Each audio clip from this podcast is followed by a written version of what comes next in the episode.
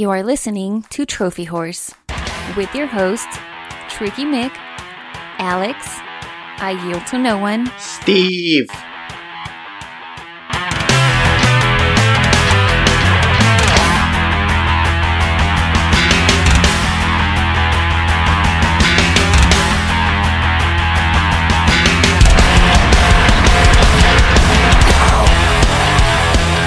Hello, everyone, and welcome to Trophy Horse. This is episode 328, and I'm your host, Tricky Mick.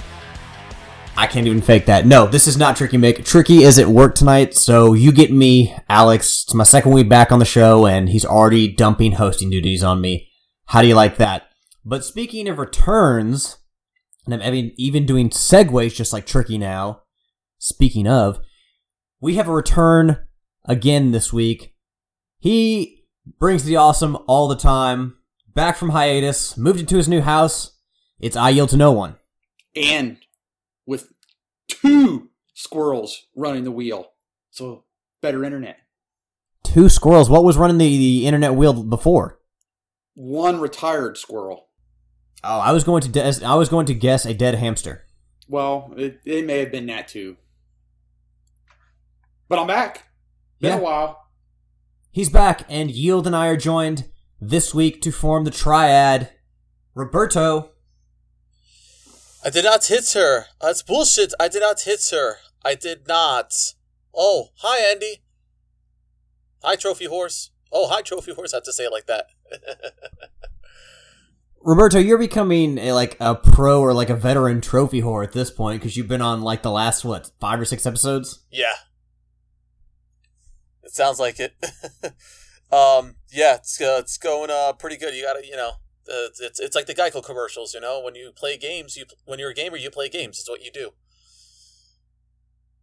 Gamer's gonna game. Yes. But uh yeah, uh, hi everyone, doing okay. Coming off a good couple of days. Uh saw the disaster artist on Thursday.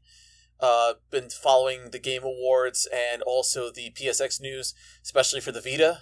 Got some uh, cool stuff I gotta definitely write up on the site tomorrow, but some uh really good observations.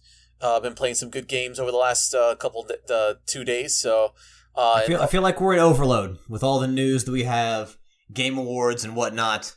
We're in overload. Yeah, and it's it, and and if you're someone who's like really dedicated to PlayStation, there might be a little bit more overload because in the last 24 hours, uh, for if you are a PlayStation Vita owner, uh, two very well, one very revered game. Well, actually, okay, several revered games. One very revered game used to be on the DS, the Nintendo DS, is now making its way to the Vita on Tuesday. It's called Papers, Please. It's making its way to the Vita on Tuesday. Also, there's a, a, a- oh crap, I forgot the name of the, the, the game already. It's in my Steam library, but there's a spaceship shmup coming out for PS4. It's uh, really really neat. It's called Super Hydorah. There's also uh, Read Only 2064 now on the Vita. There's even a, a Stardew Valley coming to the handheld as well. And even Square Enix is bringing back a, a JRPG from the SNES era for the Vita on December 15th. So it's like Christmas came a little early if you're uh, if you're in my neck of the woods in that regard. And Christmas is almost here, but before we get to Christmas, we gotta go over our updated trophy counts. So, since Tricky is not here to host this week, I'll start with him first. He's level 33. His total trophy count is 8,423. And as we all know, he loves to brag that he has more trophies and he's a higher level than anyone else. His platinum count, though, is ranks second to mine, and actually, someone else on the show is about to catch him. Uh, his platinum count is 79. I'm sitting sitting nice and pretty at level 30. I have 6,425 total trophies, and I have 94 platinums in 93 games, which means I am the alpha male of the show. Yield, it's been a while. What's your updated trophy count? I am still sitting at level 25, but I got 4,827 trophies and got two new platinums since I was last on the show. I am currently at 73. Very nice. Uh, I- believe we'll get to the those platinums in what you've been playing. Yes. All right.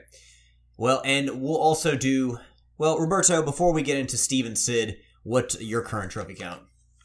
All right, level 34 at 85%, 10,476, 31 platinum, 388 gold, 1,680 silver, and three eight thousand three hundred seventy seven uh, bronze. I so I am mistaken. As apparently there needs to be a correction because Tricky at level thirty three is not the highest. Roberto at thirty four is. So suck it, Tricky. for for the people in the back, suck it, Tricky. All right. So Steve is level 14. He's got a total trophy count of 1,768, and he got a platinum count of 4. Apparently, all that advice we gave to Steve way back when has not done him much good because he's still on 4 platinums. Steve, do work. Go to work. And lastly, we have Sid, level recently newly married Sid, married man Sid. The Ultimate Husband is level 27. His total trophy count is 5,887, and he's got a platinum count of 78, which means he is one, merely one platinum trophy behind Tricky Mick. And I think we know that Sid has been banging out the platinum trophies lately, so Tricky, he gonna catch you. He gonna catch you. But before we get into our topics, before we get too off track, because you know we love to do that here on Trophy Whores, we got to talk about what we've been playing, and I am dying to find out what Yield's two new platinums are. So, uh, I've been playing some Everybody's Golf, been playing some Baseball Riot, Mad Max, uh, fired up some Starhawk and was trying to knock out some of those trophies. Been playing a bunch of Rocket League. Was going through some of the uh, trying to get some of the DLC trophies. Uh, played the Halloween event right before I uh, shut the internet down and moved. So that was kind of fun. So I've been kind of getting back into some Rocket League. Uh, I've been playing some Horizon Zero Dawn, Trackmania Turbo, played some Mario Kart Double Dash. Oh, I've played a lot of little bit of this and that that I'm probably forgetting about. But my you know two- with with Mario Kart Double Dash. Before you go any further, did you all have like a gathering at the house, like a get together, like a, a housewarming kind of thing, Ye- with yes, Homer gets did. duffed and other people to play Mario Kart? Yes, we did. Uh, it was yesterday. The guys came over. We threw down some Mario Kart, and it was some good times. Very nice. And your two new platinums? My two new platinums. So I've uh, been playing Dangerous Golf. Spoke very highly of of that golf game, and I uh, uh, had to start over because I had a uh, something glitched in my save file. Had to start all over, but I got the platinum in that. And uh, my other platinum was a game that I said, oh, a few months ago that I'd get it long before Tricky did. And it looks like I did because I don't look like his platinum count has grown any. Um, Horizon Zero Dawn. I believe he actually he has stated on the show that he has gotten that platinum. So you might want to check the timestamps on that because he has actually, in fact, He if you believe him, well, which is which is a dangerous game I, at I, any I- turn. I, I, I knew at one time you had said, or the last time that I was on the show, you were calling uh, Malarkey that he had not gotten it, and it was not proof. So, so I'm basing my statement off of that statement. Okay. Well, according to Tricky, he does have the platinum. I haven't looked at his trophy count to confirm that, but he has said that he's gotten it. So it may be a close race there. Okay, well, you know what? I'll go on PSN profiles and I'll look him up. While Yield is looking that up, Roberto, sir, what have you been playing? All right, here we go. So, uh, first up, um, on top of my list here is Time Recoil from 10 Tons LTD, based out of uh, Finland. 10 Tons LTD is very uh, remarked for making a lot of fun, interesting arcade games, many of which have gone on to the PlayStation 3, PlayStation Vita, and Xbox, and all of them are making their way to the Nintendo Switch. So, for any Switch owners out there, you definitely want to get on board. Time Recoil is a twin stick time shooter with some puzzle elements. You are your name is Alex. You're a woman who suddenly gets uh, warped through time to find out that in the present day, the Earth has been completely destroyed. It all centered around a man named Mr. Time and his attack on Paris and all the cities. Traveling through time has now given you superpowers, and those superpowers are good for killing a lot of people. So your objective as part of a resistance is to go back in time to the 1970s basically find Mr. Time and kill him. But before you do that, you have to rescue scientists, kill certain individuals, complete certain objectives. How it works is that each time you start killing a, a soldier, uh, an enemy bad guy, uh, the the time uh, powers activate, and so the objective is to finish the level and build that kill streak. Every single enemy eliminated builds uh, initiates time time powers, but each part of the kill streak activates a special power. So at three kills, you can blow through walls. At five kills, you can literally obliterate uh, people, make them explode, basically like that kid in Looper and uh, the movie Looper. And then also, and then of course, there's uh, like at like seven or eight kills, you can literally freeze time and do all sorts of crazy stuff like Quicksilver. It's a really nice, fun game. These are the same guys that made Neon Chrome and JYDGE. So if you can support it, it's a very inexpensive shooter. It's also going to be making its way to the Vita for anybody who wants to uh, get in on that. Next up, we also have a free to play game from Yager and Graybox Studios called Dreadnought. After spending several months in open beta, Dreadnought is a massive capital class multiplayer shooter where players pilot capital ships, big vessels. So think Star Destroyers, the Starship Troopers uh, warships, or even the USCC Sulaco, and basically pilot that and blow the crap out of each other. There is a multitude of game modes Onslaught, Havoc mode, uh, Team Deathmatch, Team Elimination, and of course, you get to use a variety of secondary weapons, primary weapons, countermeasures, and uh, all sorts of special uh, attributes. So I started playing that yesterday. Um, I've, I've, been, I've been kicking some pretty serious butt out there. Uh, you can launch missiles, you can fire plasma cannons, all sorts of stuff. The game does have microtransactions, but it's not tied to progression. It's just cosmetic. So you're free to download that, play it. There's a full trophy list. So um, I don't know how easy it is to get the platinum trophy, but uh, that exists. And finally, finally, um, oh, two more. One is called Let Them Come. That's what I was playing before, uh, coming on the air here. Let Them Come, uh, giggity, is a uh, uh, rail. You had to fucking go there, didn't you, Roberto? Had to. This is cultural. This is this is a family show, not a very like appropriate family show, but a family show nonetheless. Damn it! I had to. I couldn't help it. I couldn't resist. But in any case, it is a the game is a sci-fi uh, arcade shooter. Basically, you're the last man of your squad, and you have a mounted machine gun, so you can't move anywhere. So your objective is to let them come, the alien hordes. The game is done in like an ultra pixelated style, reminiscent of early 1990s video games. It's uh, basically you have a machine gun, you have to kill them all. You get uh, enhanced weapons, enhanced power ups. You can get lasers, uh, shock grenades, dark matter type weapons, things of that sort. I was actually trying to face the tentacle monster boss before getting here. There are boss fights in this. It is hard. Um, I did get like my, my tentacle whipped into my skull and my head exploded basically. So it's a brutal game, but it's a lot of fun. Uh, and then also, um, Skyforce Reloaded. Nothing too special with that, but it is a fun game. It's a spaceship. It's a spaceship shmup. Uh, lots of replay value.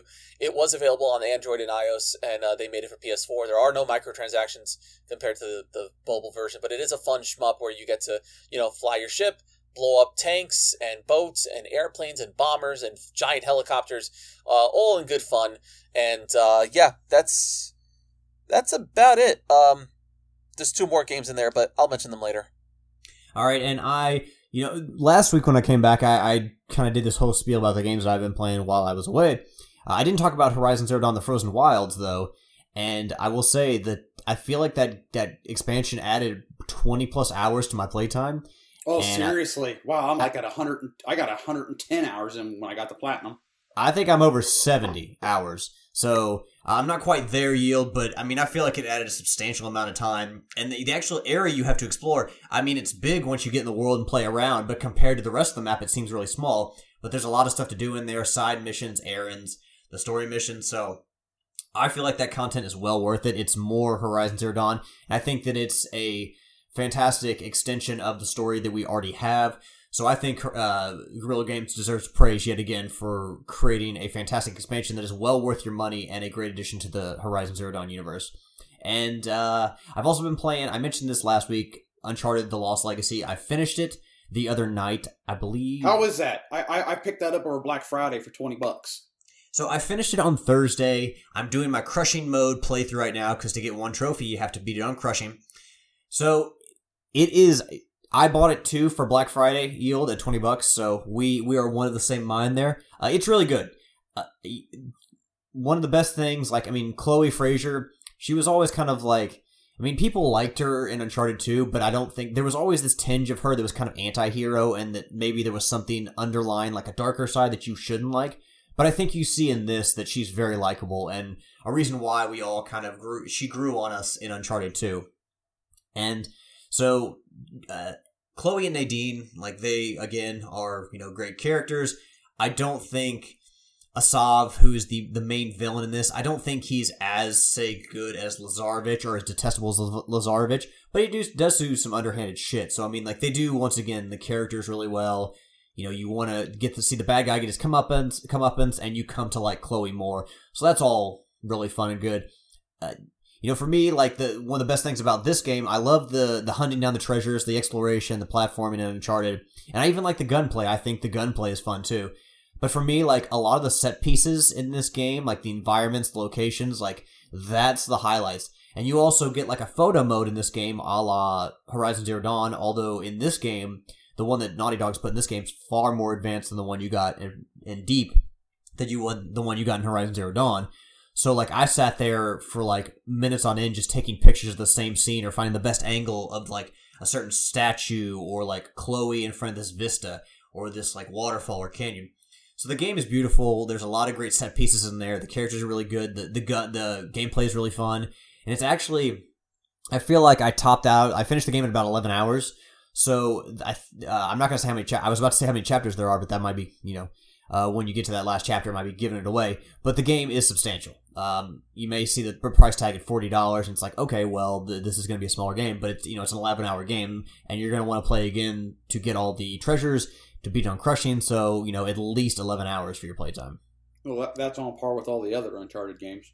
Yeah, but to answer your question, Yield, it is a, a very fun game, and it's a great experience, and it's one that you just keep pushing forward through because you just you just want to see what happens. Awesome.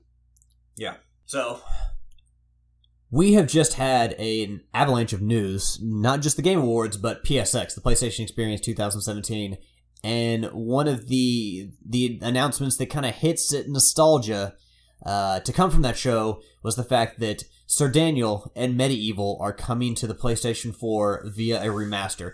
When I first saw this news, I thought maybe they were going to do a new game, but this is in fact a remake of the uh, or a remaster of the game that launched on the PlayStation in 1998. So this is old school, but you know we saw Sir Daniel in PlayStation All Stars Battle Royale so, I mean, we have clearly seen that, you know, Sony is bringing back a lot of characters from the past. I believe Parappa the Rapper has seen a new release in recent years. So, like, clearly, like, they still can dig from their deep library of characters and bring them back every once in a while, even if it's just, just a remaster. So, uh, guys, did either of you play MediEvil when you were younger? I, I yeah. unfortunately did not. Yeah, regrettably, no. I, no. missed on that. Well, do you feel like that you know having another remaster is a bad thing or do you think that this is a case where a lot of people even our age didn't play MediEvil because you know you had at this point in time it was still PlayStation versus Nintendo 64 maybe a lot of people didn't have their allegiance to PlayStation until PS2 or PS3 I mean does it seem like a good idea to bring this type of game back and let people who haven't experienced it play it again? Or play it for the first time I should say? I've I've never had a problem with anything like that because you know like I've I've stated before you know I, I missed out on Ratchet and Clank and Sly Cooper because it was at that time in in my gaming development where I'm like oh those look too kiddish and I'm past that so I was going for the more mature games so to speak and then when those came out, and you know, you guys have spoken so highly of it, I was like, you know what, maybe I should play it. And I did, and I missed, and I realized that how much I missed out on such an awesome set of games. So I I would have to pay a little bit more attention to some more of the trailers. The one that was shown in the link was just more of an announcement trailer. It wasn't. It didn't show any of the remastered gameplay, so it would be something I'd be interested in. Okay, Roberto, is this something you're interested in? I mean, a lot of times when we you know hear from you, it seems like you're playing a lot of smaller, like lesser known games, kind of more niche games. But MediEvil, obviously, this is something that speaks to a larger crowd. Is this something you're interested in? Oh, um, absolutely. Um, PlayStation has an extremely rich history back in the 90s uh, for bringing forth content that we are still talking about to this day that is very beloved and treasured in our hearts. Like that, that's the thing about the 90s it was a time where people really were working hard to make the game good, to, to really focus on what would make a good game. It was a wild west at that point, especially for 3D gaming, and these guys thought of all sorts of imaginative and crazy ways to bring their game forth. And, and personally, me, I grew up on, of course, game games like Colony Wars, G Police, uh, Twisted Metal, along with uh, Metal Gear Solid, Air Combat, um, Disney's Magical Racing Tour. I, I, I, I admit to playing that. Um, a couple other ones out there. Spyro, can't forget Spyro and Crash. So with MediEvil, um, I did not play this. I, I don't know. Maybe it was just perhaps like at the time I was very fascinated by spaceships and uh, instant action games. I didn't think that maybe perhaps playing something like that was going to really work. Work like I was the kind of guy who chose the reboot game. There was a video game based off the TV series reboot than MediEvil. So, um, but I, I, you know, it, I, it was always there. MediEvil was always there on the store shelves. I saw it and I was like, ah, I'm not too into it. So to see this is fantastic because to me, I think that games are are a piece of history.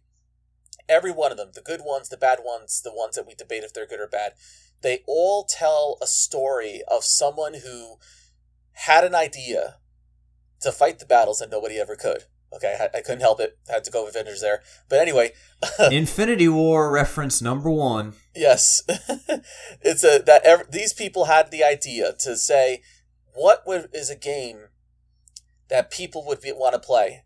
What is a game that would bring people to bet, get this system, to want to spend time, to be immersed into it, to really get into this world and react to it and explore to it and, and really be like become the hero? Like what what game? Like how would I design a game like that? And I think that MediEvil along with many others exemplify that so this is great for those that missed out on it you know the back i was one of the lucky bastards that had an N64 and a PS1. There's some people who only had an N64, or maybe they had a PS1, but like you know, they can only get like one or two games every now and then. So, um, this is a great, this is fantastic, I, and I do hope it does give hope that they will resurrect other franchises if people support this. Maybe PlayStation will go and res- resurrect. I mean, I, I said it last week. Siphon Filter, or Oh. um, God, I hope so. oh yeah, yeah, yeah, yeah, yeah. See, so I think I think Yield just shit himself with exci- excitement. yeah, no, yeah. I, I was I was saying for the longest time until Bend came out and was announcing Days Gone. I thought that's what they were working on. Was they were working on either a remastered or a rebooted Siphon Filter for this generation because I think that that would work really well in this generation. Oh hell yeah, when, yeah. And then and then when they did Days Gone, I'm like, okay, that's cool. I'm totally fine with that, but I'm still holding out hope for that Siphon Filter reboot.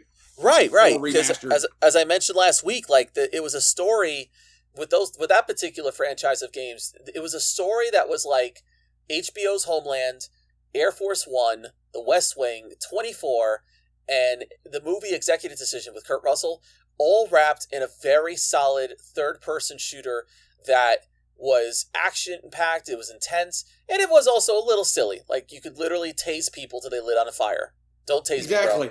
So like it was Love it. just it was just the right thing. Oh, and then another mention movie mention um, Outbreak with uh D- D- Dustin Hoffman. Uh, that's a really good one to watch if you can. But in any case, um, yeah. So this gives hope. I mean, you know, the, the like we are in an age now of remasters, um, and a lot of people are starting to reactivate their older IPs, which I think is great. I mean, Mega Man is a perfect example, which we'll get to in a moment. Uh, we also have the fact that um, Don't go ruin surprises, damn it, Roberto. okay, um, ah, also fourth wall. also, uh, you know, Square Enix mentioned about bringing back some of its franchises with with Final Fantasy and maybe other stuff that Square has up its sleeve that we don't know yet. So, um, those are uh, those are uh, things to consider there. You know, and I will say this: I uh, did not know that I wanted a Crash Bandicoot N. Sane Trilogy until we got Crash Bandicoot N. Sane Trilogy, Yeah, and, that we is- all know how much fun I had with that. Plus, Shadow of the Colossus. You know, they they did a, a remaster for the PlayStation 3, and they're doing another one for the PS4, and bring it the fuck on. That's what I have to say because Yeah. I'm buying that game And and, I'm playing it. and Crash it. and N. Sane Trilogy was a perfect example of where gamers' mentalities are uh, now in in the culture. Like I didn't expect it to be as I mean I expected it to be like a great trilogy. I mean I'm still working on it, but I'm still playing the first game. But uh, it's it's very good. But the sales went through the absolute roof, especially in the UK, and it's enough to where people were like, "Whoa!" There's a lot of diehard, you know, not just Crash fans or game fans, but just people who who feel very um connected to some of these franchises. Even the White Wipeout Omega collection, which came out uh, this year, was actually pretty good too. So um, just to just put things into perspective there, yeah. So um, definitely when this, I mean, I hope we get to see more. Um, if uh, when the game comes out, hopefully it's really good. Uh, in that case, I'm going to encourage everybody to support these guys so we can try and get more uh, more of these IPs resurrected. Most definitely. And, you know, we, we talked a little bit about Shadow of the Colossus, or I mentioned Shadow of the Colossus and the remake that they're doing, or the remaster, I should say. I keep getting those two words mixed in my dialogue. The remaster that they're, they're putting out next year. But there's also there was also an announcement PSX about The Last Guardian, which was also another Team Ico uh, Sony Japan Studio property. Actually came out last December, so it's about a year old how that's actually going to be a PSVR experience uh, starting December 12th. And uh, I take this from an article on IGN.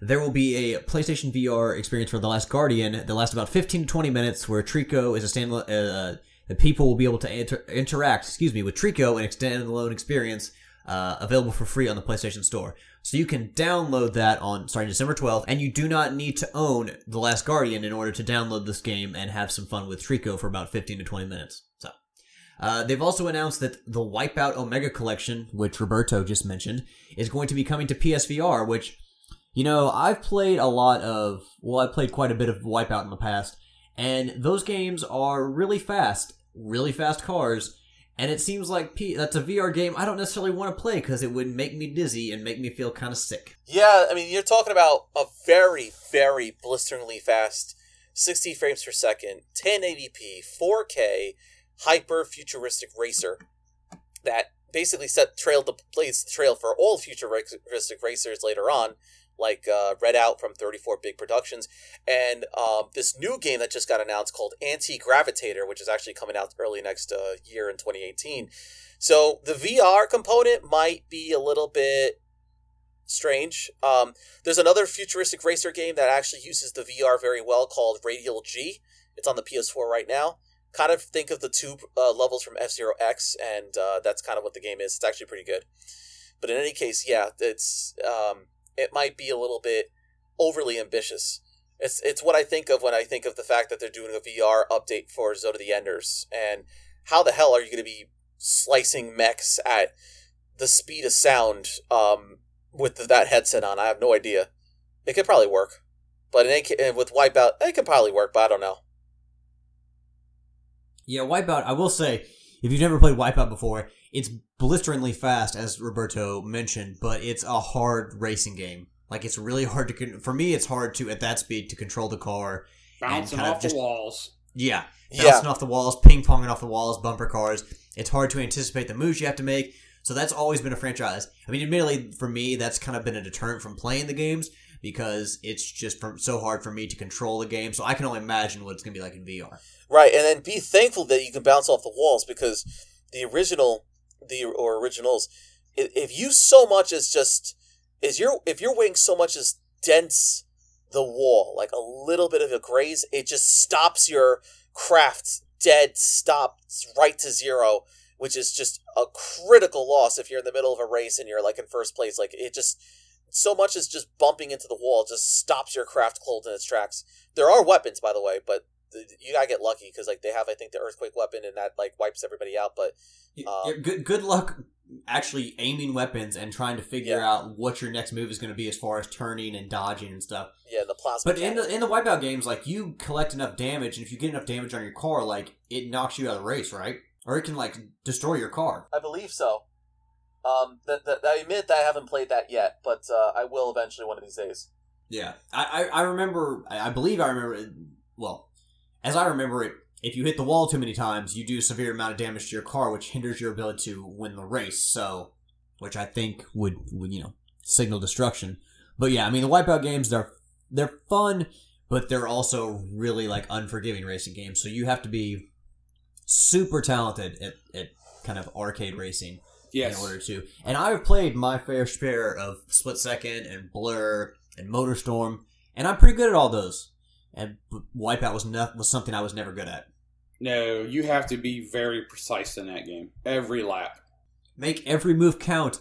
just like people had to make every move count in Bloodborne. Now, we're not saying there's a sequel coming, but a lot of people think, based on From Software teasing their next project at the Game Awards, that they're making Bloodborne 2. Again, I want to say this before everyone shits their pants with excitement and then blames me when it doesn't come true, because I didn't say that. But people believe that From Software is teasing Bloodborne 2 but they're definitely coming out with a new game. But is it Bloodborne 2? We don't know. And I don't believe. I'm, I'm going to go ahead and say that I don't think you had played Bloodborne. I did not either. Roberto. I did not play Bloodborne. It's definitely on my backlog. I'm kind of waiting to find that uh, Game of the Year edition on sale so I can play that. Um, however, there were I, there was a couple of blips on the radar that I was checking, and there the tagline "Shadows die twice is a tagline referenced very much so in the legendary Tenchu series, leading many to believe this may not be a Bloodborne sequel, but instead a Tenchu game. Now, from what I, I never played any of the Tenchu games, but from what I understand, they are very, very revered stealth action video games. They um, kind of like you know the I don't know I think they start back from the PlayStation days and kind of helped uh, refine the stealth action genre for you know for other uh, for other games to take inspiration from. And as a matter of fact, I just picked up a uh, a game that I think is either I think is in that essence. It's actually from Namco Bandai too, called Shinobido. It's actually a Vita. Uh, I don't believe it's on the PS4, or PS3, but it, uh, I got on the Vita, and it's a launch title it, it came out in 2012, and it's not even listed on the PlayStation Network store, so I can't find out too much about it. Other than that, it's a stealth action game where you're a ninja, and you use like uh, ninja type gadgets, uh, all sorts of stuff. And of course, you got your katana, and your objective is to really sneak behind and, and, and eliminate your targets. I mean, if you had to go toe to toe in combat, you can, but the idea is to use stealth action and uh, things of that sort. Uh, the Tenchu was actually it's inspired a game called Aragami, which came out last year, which was an amazing cel shaded uh, stealth action game in the spirit of Tenchu. Um, but uh, yeah, we'll we'll have to wait and see. It's it's going to be interesting to see if the dark Souls like game uh, genre if that continues with the fact that Dark Souls 3 marks the end of the franchise as we know it. And um, I don't know if uh, they're going to go into a sequel for Bloodborne uh, right right now. Maybe they want to wait for the uh, the oceans to clear and then wait for people to really crave that genre again before going into making a sequel. The Dark Souls games and the Demon Souls games, like that entire franchise or line of games, has never appealed to me. I like challenge, but I, I, I don't know. Like I just see those games and I'm just like, nope.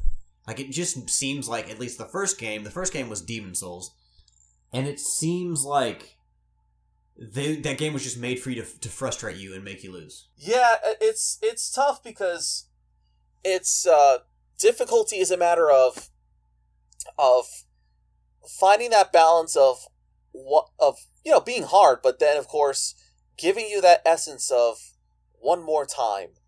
Maybe you know I lost, but I know what I did wrong. I know what I have to do. I just have to keep working at it. And then just, of course, after all that, the sweet, satisfying element of victory. Whereas the Souls games, the Bloodborne games can be turnoffs because these games, they kill you the moment you, they, they you, the moment you install the game, it just, it kills you. It's just the, the, the, the disc flies out of the, the console and just decapitates you. That's like how brutal these games apparently are. They just, it, they, it's like real life Mortal Kombat. Yeah. Like masochistic, sadistic, type of design, but at the same time, it you know it can be referred to that maybe perhaps it did introduce the idea of difficulty setting back into the world of games and the fact at the time when Dark, uh, Demon Souls had come out in 2009 a lot of games were auto aim auto heal uh, auto this auto that I mean sure there was the rare exceptions like Bioshock where you know there's a where you know you, you, you don't just auto heal you have to get the health packs but then there was just the fact that many of the big games were just um, maybe they held your hand too much.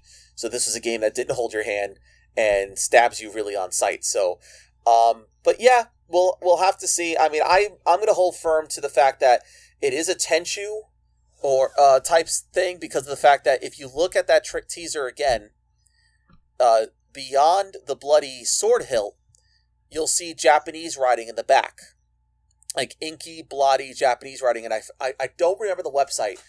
I think it was uh, DualShockers or PlayStation Lifestyle that highlighted and compared the um, the, uh, the the the Japanese writing to another game. I think to one of the Tenchu games, and that's how they were able to find out what was. Uh, they were able to find out what um that give reason to believe if if that was uh, a Tenchu game, perhaps. But uh, yeah, that's uh, that's my observations there. Yeah, uh, apparently in Demon Souls, game fatality you. So yeah, yeah, um, yeah. I mean, it's it's it's quite a legacy that's that that game's gonna be leaving behind too with the with the fact that the servers are shutting down. We covered that last week, so um, like I said, I think that with um, the this franchise inspired a lot of games for in terms of difficulty and movement. There was actually a um oh shoot, there was actually let me see if I can pull it up on my PlayStation 4 here. There was another game that was actually in the spirit of that that was not as dark and bloody, but still pretty uh intense. Let me see if I can find it. Hang on. It began with an N, and I played it at PAX. Uh, where is it? Where is it? Okay, Numantia, Neptune, Twin Robots, The Surge, Eve Valkyrie. I'm just gonna go ahead and throw out Neo. It, it was ne- Necro something. Oh my god. Ah, I don't remember the name of the game, but it was actually really good because it, it took the spirit of Dark Souls and Demon Souls, and it was done in like a polygonal, not polygonal, but like a cell shaded sense, and it wasn't as bloody and stuff like that. So it was uh, it was pretty good. Um, we can move on to the next topic, and then I'll I'll, I'll be able to pull it up. I mean, I can try for just thirty more seconds. Oh my god, it, it wasn't. I want to say it was called Necrobarista, but that's not. But it isn't because Necrobarista is actually a visual novel game. Um, so I'm I'm gonna throw this out there real quick, Roberto, while you're doing some some fast research. Yeah. Wouldn't it be great if From Software moved on from Dark Souls and Demon Souls, and instead of doing Bloodborne, went to like this, like cell shaded, like super happy anthropomorphic platformer, a la like Banjo Kazooie or Sly Cooper or Ratchet and Clank, like just something completely like opposite of what they have done or perhaps even better, like what Guerrilla Games did when jumping from uh, Killzone to Horizon. Like I would actually want to see that. I want to yeah. see them do something almost completely opposite of what they have been doing. Well, like I'd have to say that right now the we we really need more cyberpunk stories. We could use more anthropomorphic stories. I know people get a little bit creeped out with the word anthro because you think of the furry fandoms and things like that. But I'll tell you that it's a very creative fandom, and like it, it's it, if you really can um, turn that into a game, like that's really good. There's actually a guy that I'm following, and he goes to all those conventions, and he's actually building a visual novel. I forgot the name of it, but um, he's really dedicated to that. And uh, okay, still working forward to getting that game. But anyway, uh, we could definitely use more. Um, more of those kind of realized worlds. Um, like I said, a couple weeks ago, you heard me play. I was playing VA-11 Hall-A, and it's a visual novel. But what I liked about the game is it really is a very unique, very bright kind of a setting, despite the dystopic city situation. It's a game that you have all sorts of different characters. You have an android who's a sex worker. You have another one who is uh, uh, uh, like a diva. You've got a hacker um, and then, of course, you've got like a police officer, well, law enforcement, White Knight, or, or Valkyrie Chronicle, no, Valkyrie soldier that works in there. And you got like all these conversations going on. It's very cool conversations, nothing complicated, nothing intense, nothing violent or imminent, just, you know, how life is in this dystopic city. And I would love to see more of that in games. I mean, not, I mean, Deus Ex doesn't have to be the only game in that genre. It can be just about um, any game out there, whether it's an FPS, uh, an RPG, a turn-based RPG, just to see, just to, to, to maneuver what you can do in that setting. Even like on Tuesday, I was playing a game that came out a few years ago called Frozen Synapse Prime. It was a, a like a kind of a combination between a turn-based and a real-time strategy game, where you're maneuvering your your soldiers in this like and basically in setups and buildings to try and fight back and take back the city. And while there's no voice acting, the fact that it takes place in this cool futuristic city and the fact that there's uh, all this stuff going on with with you know every in the city from city from college students to um, to um, politicians and you know it's up to you to kind of figure things out. I think that it just it's really neat just to see it come forward and see it like you know come to fruition. Uh, so I, I would love to see that, but like you said with the anthropomorphized stuff, I would love to see more of it. I mean, I think like for example, Nintendo is missing out on a massive uh, opportunity to create like a Rebel Gal, uh, an, an Elite Dangerous inspired Star Fox game. I mean, you're talking about a universe where uh, a bunch of anthropomorphized creatures are shooting each other in spaceships. Why haven't we had Elite Dangerous with Star Fox? Why haven't we had more of that? You know, um, or or more of that realized. Uh, it's like it's, I feel it's a, that's a missed opportunity just because you can just do different things, and it's cool to have a good fantasy or a cool fantasy where you have you know anthropomorphized creatures just doing things and like living like humans, but they you know they're they're animals. So um, it's it's it's a it's a weird it's a very weird but very that's another fresh uh, ocean there to dive into. And anyway, so yes. well, um, I'm gonna go ahead and stop you there because we got something serious to right. talk about. Oh, by the way, well, last thought, thought. So I found the game. I found the game. Uh, it's called Necropolis. It's uh, it's it's like Demon and Dark Souls, but it's it's done in like a polygonal texture type thing. It's uh, it's it's not as hard as Dark Dark Souls, but it's something good if you have not, if you're if if you've been uh like on the fence about that. It's a little colorful too. So uh, yeah, that there there we go. I just wanted to uh, get that thought out. Okay, we're good. It's funny that you're talking about ne- Necropolis and Demon Souls and the Dead because we're getting ready to, to switch to a topic that is just as unpleasant, and that's the undead, because it has been revealed at the Game Awards that World War Z, which, you know, that Paramount movie starring the hunky Brad Pitt, is getting a video game. So it's going to be a four player co op game. And uh, take this from IGN. Uh, it features survivor stories from around the world, including New York, Moscow, and Jerusalem.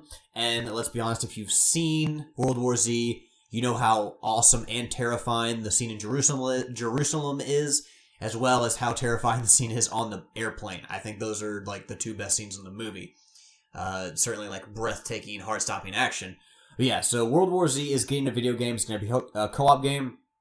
Now, I am admittedly, a, you know, ready to shrug off any zombie game because, quite frankly, we've had Left 4 Dead, we've had the co-op zombie shooter. I know that this is based on a another property, but quite frankly, like, have we not done zombie shooters to death? I mean, there's a zombie mode in like you know war games like Call of Duty and such, and I just feel like we've gone way beyond. Like you know, we had our fill of vampires after the Twilight series, and I feel like we've recognized that we've had our fill of zombies, but yet it never stops. Like it's never going to stop because The Walking Dead is still a thing. They're going to do a crossover with Fear the Walking Dead, and you know we're getting a World War Z game. It's just to past the point of saturation where it's like, have we now gone back to a point where people now want more zombie games after being filled with too many zombie games before? Only, only the sales will tell because you know you still got Days Gone coming out. You know, probably early next year, and now you've got World War Z. So, and I yeah. think that it's a matter of it's never the genre; it's how you do it. I mean, sure, there's some some good zombie games. There's bad zombie games. Like I got a game called Viking Zombies. I haven't played it yet, but it's zombies with Vikings, and the fact that you, I guess you're going to be fighting the undead as the undead. And then, of course, you get, you know, not so good zombie games that, you know, just kind of just slap on the whole of a zombie thing and just take advantage of it. And I think that World War Z is a little different because it's on a global scale. It's not just isolated to a bunch of people who get lost in the woods and they have nothing to do and they don't know how they're going to take care of this whole situation. It's like on a global scale. And I did see the movie and I very much enjoyed it with the fact that it did deal with things of not just the fact that there's zombies taking over the world, but the fact that nature is one of the is a very perfectly evolved killing machine and just somehow it evolved this virus that infected people and turned them into crazed zombies, uh, which quickly spread to other people. And they had to figure out how to not just figure out the zombie apocalypse, but also how to like how to research this on a microbiological level. And I won't spoil it because I think the game, the movie's still fresh, and it's definitely worth watching if you haven't seen it yet. You know, I think for this game, but more important than anything, I mean, the gameplay is important, but I think the story, if anything, is going to carry this Yeah. game through. Well, and, and being co-op, it, it it's got to work. It's got to work well with, with with being a, a co-op game. I mean, you got to have a good story, but if if you can't couch co-op or be able to hook up Right. online and it work well, it it'll just get that oh, it's another zombie game title. Right. It, I think that definitely the story has to be very distinct. It has to be like what will set this apart from, let's say, the Walking Dead video games.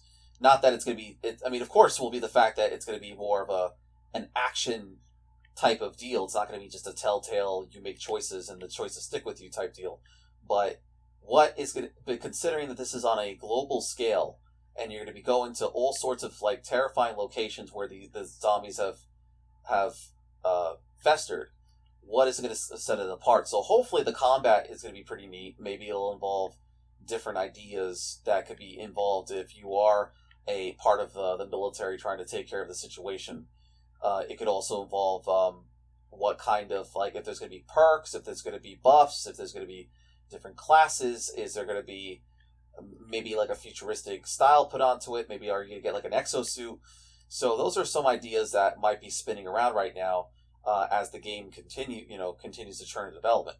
Um, it's gonna be like that's that. I think that's what's gonna really set the game apart from just every other zombie shooter. Um, w- worth noting, just on a similar note, so a game did come out of left field, and I don't know if it's good or not. There's actually a Planet of the Apes video game currently available on PlayStation 4 that I think takes place after the last movie. Um, so uh, I don't know much about that one, but just throwing that out there. All right, well, it seems like the zombie craze, just like the zombie themselves, cannot be killed, and we are due for zombie game after zombie TV show after zombie movie. I mean, I guess if the sales are there, keep going for it. But yeah, I mean, like this is just, admittedly, this is one game I can't get excited for. But if they if they do it well and they make a good story, then I I hope it sells well because you know anything that they put the effort into and have a good story for, I can definitely support with, at least with my uh well I kind of box myself in a corner here with my support. That that makes very little sense, Well- but I hope you all know what I'm talking about. Yeah, I'm I'm gonna keep an eye on it because I I am I am always a fan of the couch co-op games, and I, I, I feel that it's starting to become like a dying genre.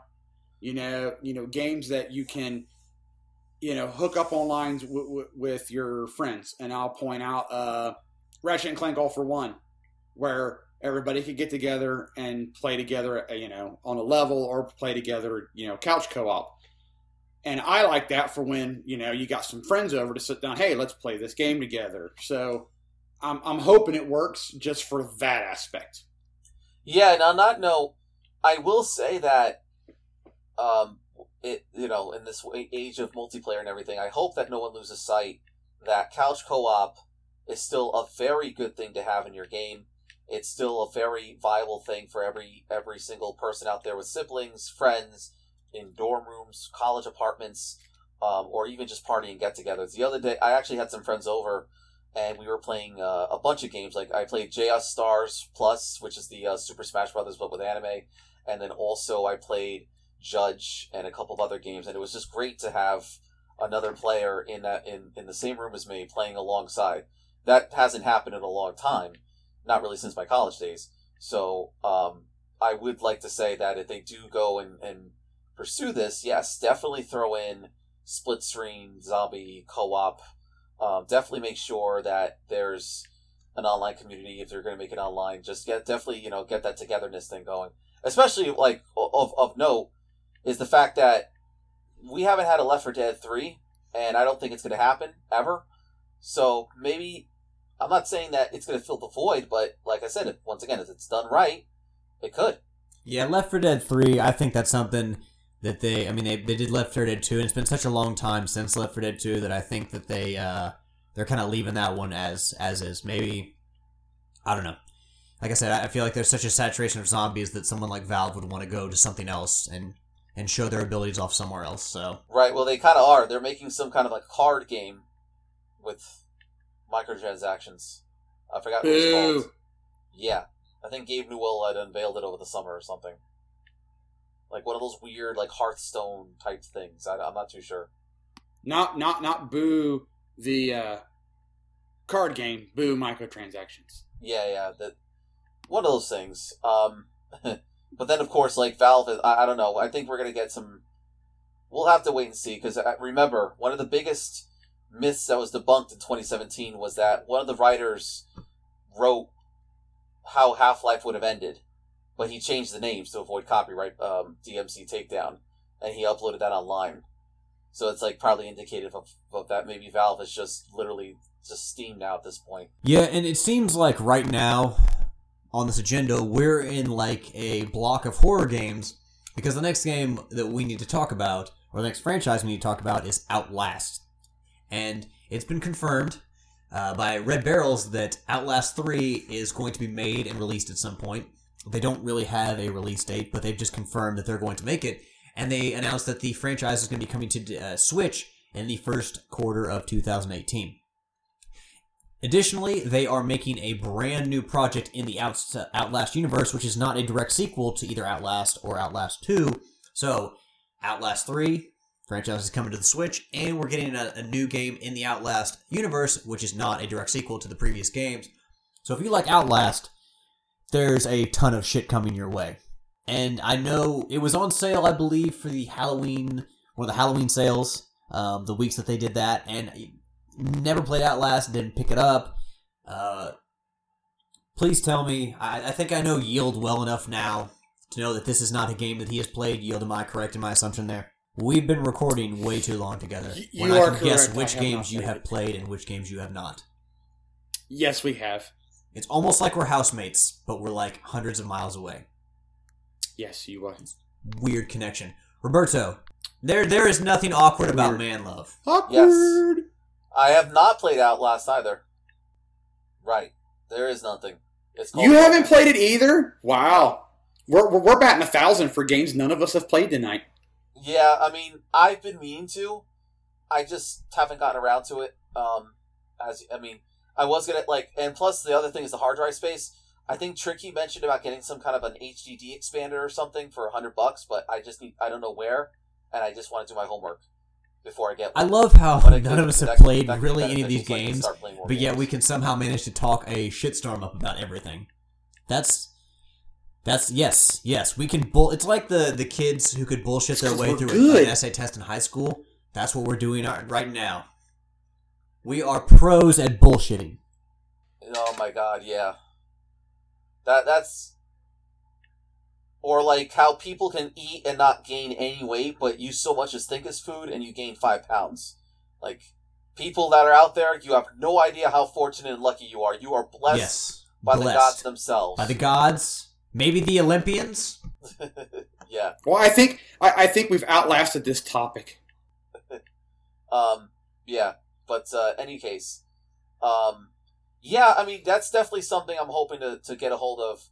Like I said, I just need to get like though that external HDD drive or something from somewhere, and uh, just hopefully it doesn't break my system. But you know, because I'm already banking like I have a two terabyte hard drive that I upgraded shortly after I got the PS4, and I'm already like I have this annoying thing, and I'm sure everyone can can agree with me. It it like you install stuff right and then there's a 100 gigs left and it will not install anything after those 100 gigs it refuses to do that. And it's it's it's terribly annoying. I don't know how to like deactivate that if i can. No, I still buy everything physical. But yeah like, same here. So it's just uh but like once if you install something that's say 10 gigs and you have 101 gigs left in your hard drive it will not do it. It'll say there's not enough data left on the hard drive. And it's like there is. Does, Not that does I know Sony of. still do that thing where you gotta like double install it? Um, Because remember, they had that with the three. You know, if, if it said the game was 20 gigs, you really needed 40. Um, it, it- that that that depends. I mean, I, I I know what you're cutting out because that used to happen on the PS3. Um, I think they still have some issues because, for example, Re- 2064 read-only memories just came out surprisingly on the Vita yesterday, and the game is I think actually two gigs, but the download rate, or at least that's what was listed, but the download was actually 1,300 megabytes, something like that. So, um, I think there's still a little bit of a there's just something there with that. Um, it depends also because like the other thing they don't factor in is just the updates. So, um, like especially Certainly not on downloading, like, Yield's Destiny internet. for the first time. Oh man, you're not playing that right uh, right away. So, um, Sir, you have to That's to have four hamster, four uh, yeah, was it hamsters? You Well, said no, now maybe. you got to have four hamsters and a thoroughbred horse pulling that wheel. Yeah. It's all right. You come to Kentucky, we've got all the thoroughbreds you need. Oh, well, no. No, sorry. That's a, that, nice. Or just anytime you want to just come down and play some true. Mario Kart. If I ever want to play Destiny, I'll be down there. Well, I was gonna also Ooh. I was gonna recommend. There's a kid somewhere who I think converted a bus to run on McDonald's French fry oil so many years ago, and now he has a car that that, that can start up on that. So maybe just Maybe you need to dump coffee know. on your console. PlayStation- Maybe that'll maybe help. your internet just needs uh, Caffeine. McDonald's French French fry fry oil? Don't Yeah, don't fucking do that. No one throw coffee on their, their game console. yeah, caffeine. I don't caffeine want angry letters about that shit. Cafefe. Yeah. Well, for anyone who was angry about DMC, the remake by Ninja Theory, We're in the eight. or Yeah. the I guess I should of say the the year. reboot of the beloved Capcom franchise. If you bitched about that, well, you will be happy to know that the the H, the Devil May Cry HD collection is coming to PlayStation 4, Xbox One, and PC on March 13th, 2018. So you can go back and play Dante's Adventures as the Dante of your dreams. So,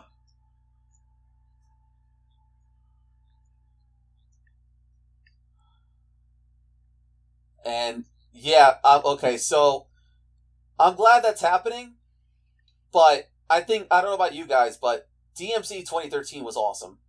The the Ninja Theory one that was that shit was great.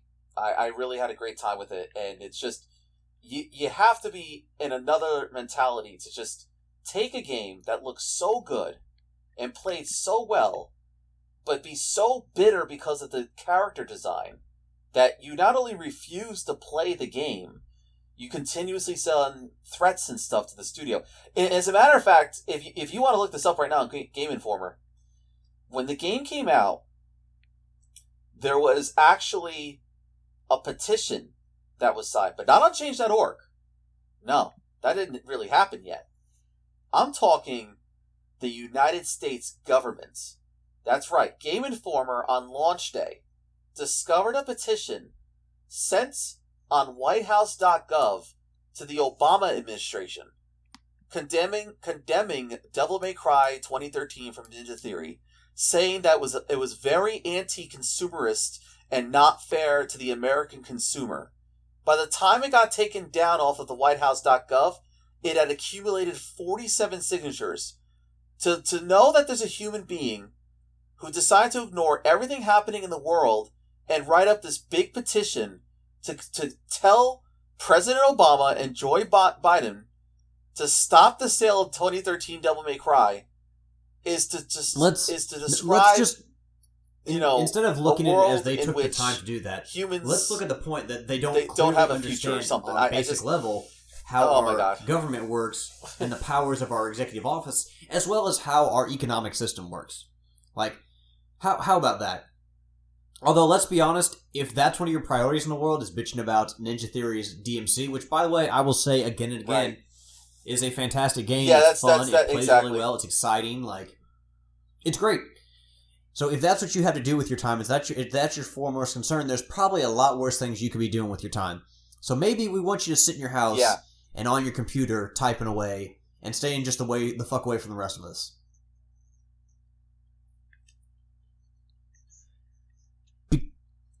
Because listeners, there is one thing that I have a very little right. patience If you, for. if you have a lot of time to do that, you don't have time for drugs. It annoys me. a- it offends a bit of a me to there. my deepest sense. Like it is. I can't fucking deal with it. I can't. So Yeah.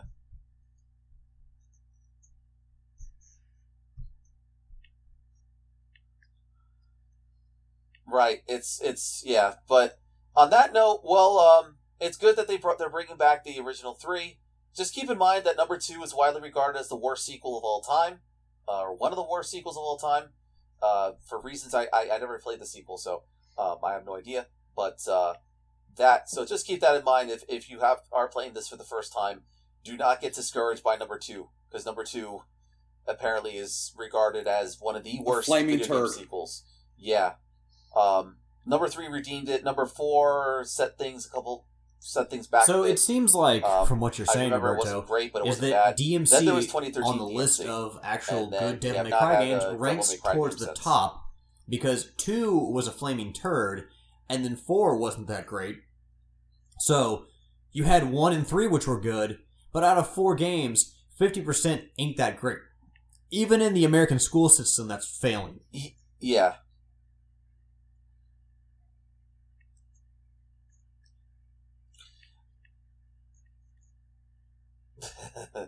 Yeah, I mean, I, I, I'm I'm one of those guys that like I admit when I play games, I'm not very critical. Like a game has to be fundamentally outright Broken.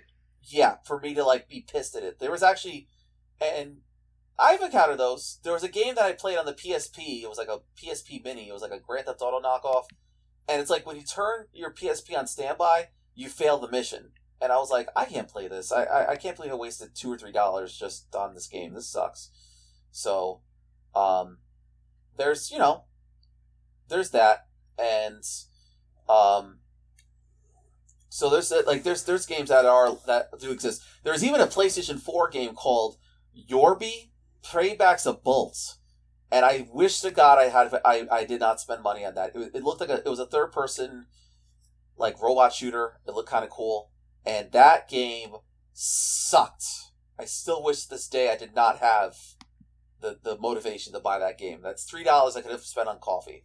But in any case, um, you know, I'm sure the sequel isn't that bad, but it's just it critically was widely regarded as one of the worst sequels ever, and also was the fact that um, number three kind of redeemed a couple things, but it was a it was a prequel, and then number four had better it had good action and shooting, but the game had one of the most redundant level designs.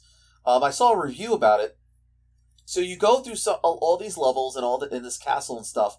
I think that's Dante to get this other character and then you get to the other character in this castle, I think, and then you fight him, and then for the rest of the game, you're this other character, and then you backtrack through the entire game back to all the zones that you went through as this other character, and it just it it, it, breaks people's brains. Sorry, it's yeah. just how like Fuck, I It had, doesn't a- make I any something I was gonna say, but yeah.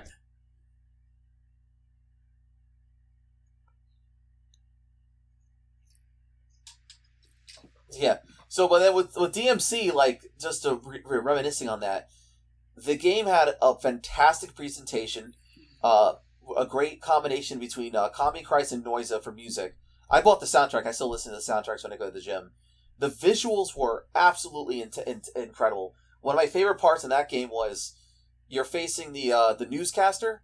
The, you know there's a newscaster in the game who in the real world he's a human, and he's like he's basically Fox News. He's like I'm just doing God's work. I'm just doing God's work, you know, like reporting on like, you know, taking down rebels and all that. But then in the demon world, he's a demon, but he's like a, uh, like a digital information demon. So you're fighting in a level that's made out of all those like news ticker tape things and, and colors. And he's just a giant viral head in the middle with like, with, with, with images and, and pictures and all that stuff. And you have to like, he sends like waves of information at you and you have to fight him and it's still to me one of the best and coolest boss fights. I, I, I still remember that, and definitely in the game, like the whole game has great boss fights. So, um, it was just a very well realized game, and once again, just I would recommend that. So there is a definitive edition that's available right now at GameStop. You can probably get for like twenty bucks for PS4 and Xbox One, and I highly recommend that because it actually has sixty frames per second uh, gameplay and also a bunch of new features that weren't featured in the PS3 release including nightmare mode. So if you get hit once, you're dead. uh, for anybody who's willing to give that a try. Yeah. Well, folks, I think the the theme of this show, and especially of the Game Awards and PSX, is remaster, remaster, remaster, sequel, sequel, sequel, because it has been revealed that Tomb Raider is getting yet another game. Which I'm Uh, fine so yeah, with that. New Tomb Raider game. I'm fine with Huh? that. Tomb Raider, the Tomb Raider reboot was absolutely amazing. And I and I, and I have I But- have uh, uh, the second one in my backlog to play. Okay. Well, I mean, very like I started the, the Tomb Raider reboot, and you know I liked what I played. I got maybe an hour into it and just didn't didn't play anymore. You should. Um, it's so amazing. Yeah, well, yield. I I have a very small backlog, but that is unfortunately one that has been buried for quite some time. So yeah, so we are basically getting teased with there's a new game coming, but the reveal will not happen until a major event in 2018. So Square Enix is keeping very mum on that. Um, but of course they, you know, uh, Rise of the Tomb Raider, Tomb Raider, both very well received, and the series as a whole has always been a favorite of PlayStation owners. So, quite frankly, I think that this is a very welcome, even though it's yet another sequel and kind of indicative of how the industry is as a whole these days, where you find something and it works, You stick and to it it. works, and it works, and it, it you know it works until you you break everything.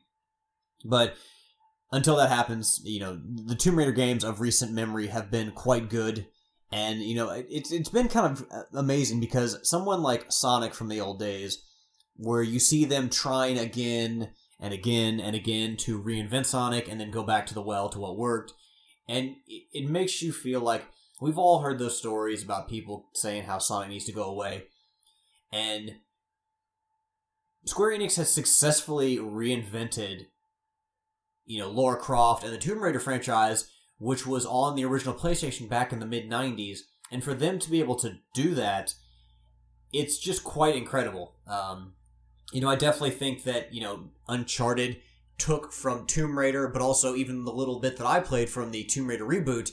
It seems like they took some from Uncharted, and it's funny how those franchises kind of fed off each other, especially how everyone like described Uncharted as like Indiana Jones Tomb Raider. Well, that's exactly what. I mean, that's how I thought it was. It was, you know, Uncharted out Tomb Raider, Tomb Raider, and then Tomb Raider reinvents itself and kind of take Don't you dare say no, out no, Uncharted, didn't Uncharted. out Unchar- Uncharted, but they took some of the ideas that Uncharted implemented and used it in their game. Which is never a bad thing. Obviously, that is what has made so many successful games within the game industry, is that people iterate and iterate and iterate, and then other people borrow from those ideas or those mechanics and implement in their games, often improving And the expanding on it. Yeah. and help improving their games.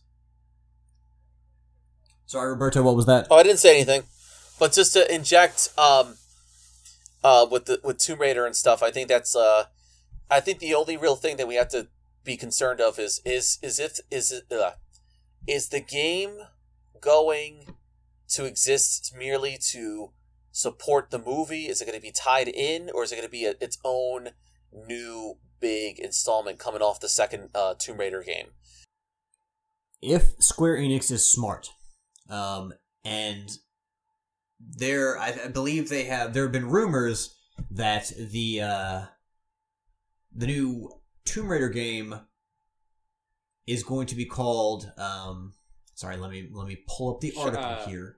Shadow of the Tomb Raider. Yes, Shadow of the Tomb Raider. What is the movie just going to be called Tomb Raider? Yes, it's it's gonna be based off. So, oh, sorry the to cut you off, the- but it's gonna be based off the uh, the the the first Lara Croft's the um the 2013 one. So for for them to kind of base this game off a game they've already made, and like the movie based on that game, kind of like it'd be almost like them making a game or like rebooting the series like midway through and kind of erasing uh, Rise of the Tomb Raider. It okay. Hold on, maybe that didn't, didn't make sense. So the movie's gonna be based on the game from 2013. So they it would make most sense for them to make a direct sequel to Rise of the Tomb Raider with uh, this new one Because if they're going to be basing this game off the movie, they're basically basing it off the first game in the series, which makes no sense. Right. I mean, just to put things in, in, into a bit of a perspective, um, I know this is a different company, just just thinking about it, but in 2010, they uh, this was the last uh, Prince of Persia game we saw. As a matter of fact, there was a Prince of Persia video game called Prince of Persia: The Forgotten Sands, and it was actually. Uh, fortunately, it was it was not necessarily tied into the movie coming out that year with Jake Gyllenhaal. It was a standalone game, but it was made kind of to help promote both the game and the film. It was actually an integral with uh, between the first Prince of Persia video game and Prince of Persia Warrior Within. So part of me thinks hopefully it's not going to be so much like. Not that Forgotten Sands was bad. It was actually made using the Assassin's Creed engine. The combat was really good, but it was like it's a game that you can dedicate to a week to and then you platinum it. Uh, that was actually one of my platinum trophies for uh, back in the day. And uh, so hopefully this new Tomb Raider isn't is no nothing like that. Like hopefully it's just a you know we're, we're we you know we timed it so that it would help ride the wave of the movie without it being based on the movie and having like those kind of issues. I don't think it's a bad idea to drum up support with either a movie or a game, but I think in this situation where we can clearly see, we can state confidently that you know they've seen such success with these games that they're going to do a direct sequel to Rise of the Tomb Raider instead of trying to tie this in directly to the movie. Um, See, I would prefer to see, you know, I've, I've already played the reboot when, and as, as I said, I've I loved it. I would prefer to see the movie not base their story off the reboot, but just do do a totally different story. So basically, yield. You don't want to see the same story again because you've already played through it. You want to see something completely different. Exactly. I mean, I, I, I I'm not opposed to a you know a Tomb Raider movie, Lara Croft. Just do your own story. If if you want to collaborate with the writers of the games and and have like uh, items from the game's past or nods towards this or that environment or what happened you know those little easter eggs that's really cool because you're in the same universe but just do something totally new I think we can all respect that.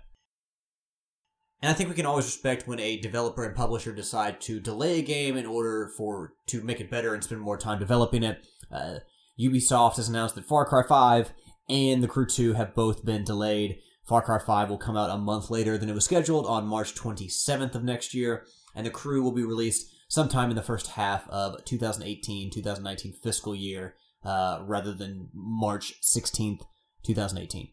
So, uh, from the article, well, from the article on IGN, I just kind of want to clear for, you know, because calendar years and fiscal years don't always meet up.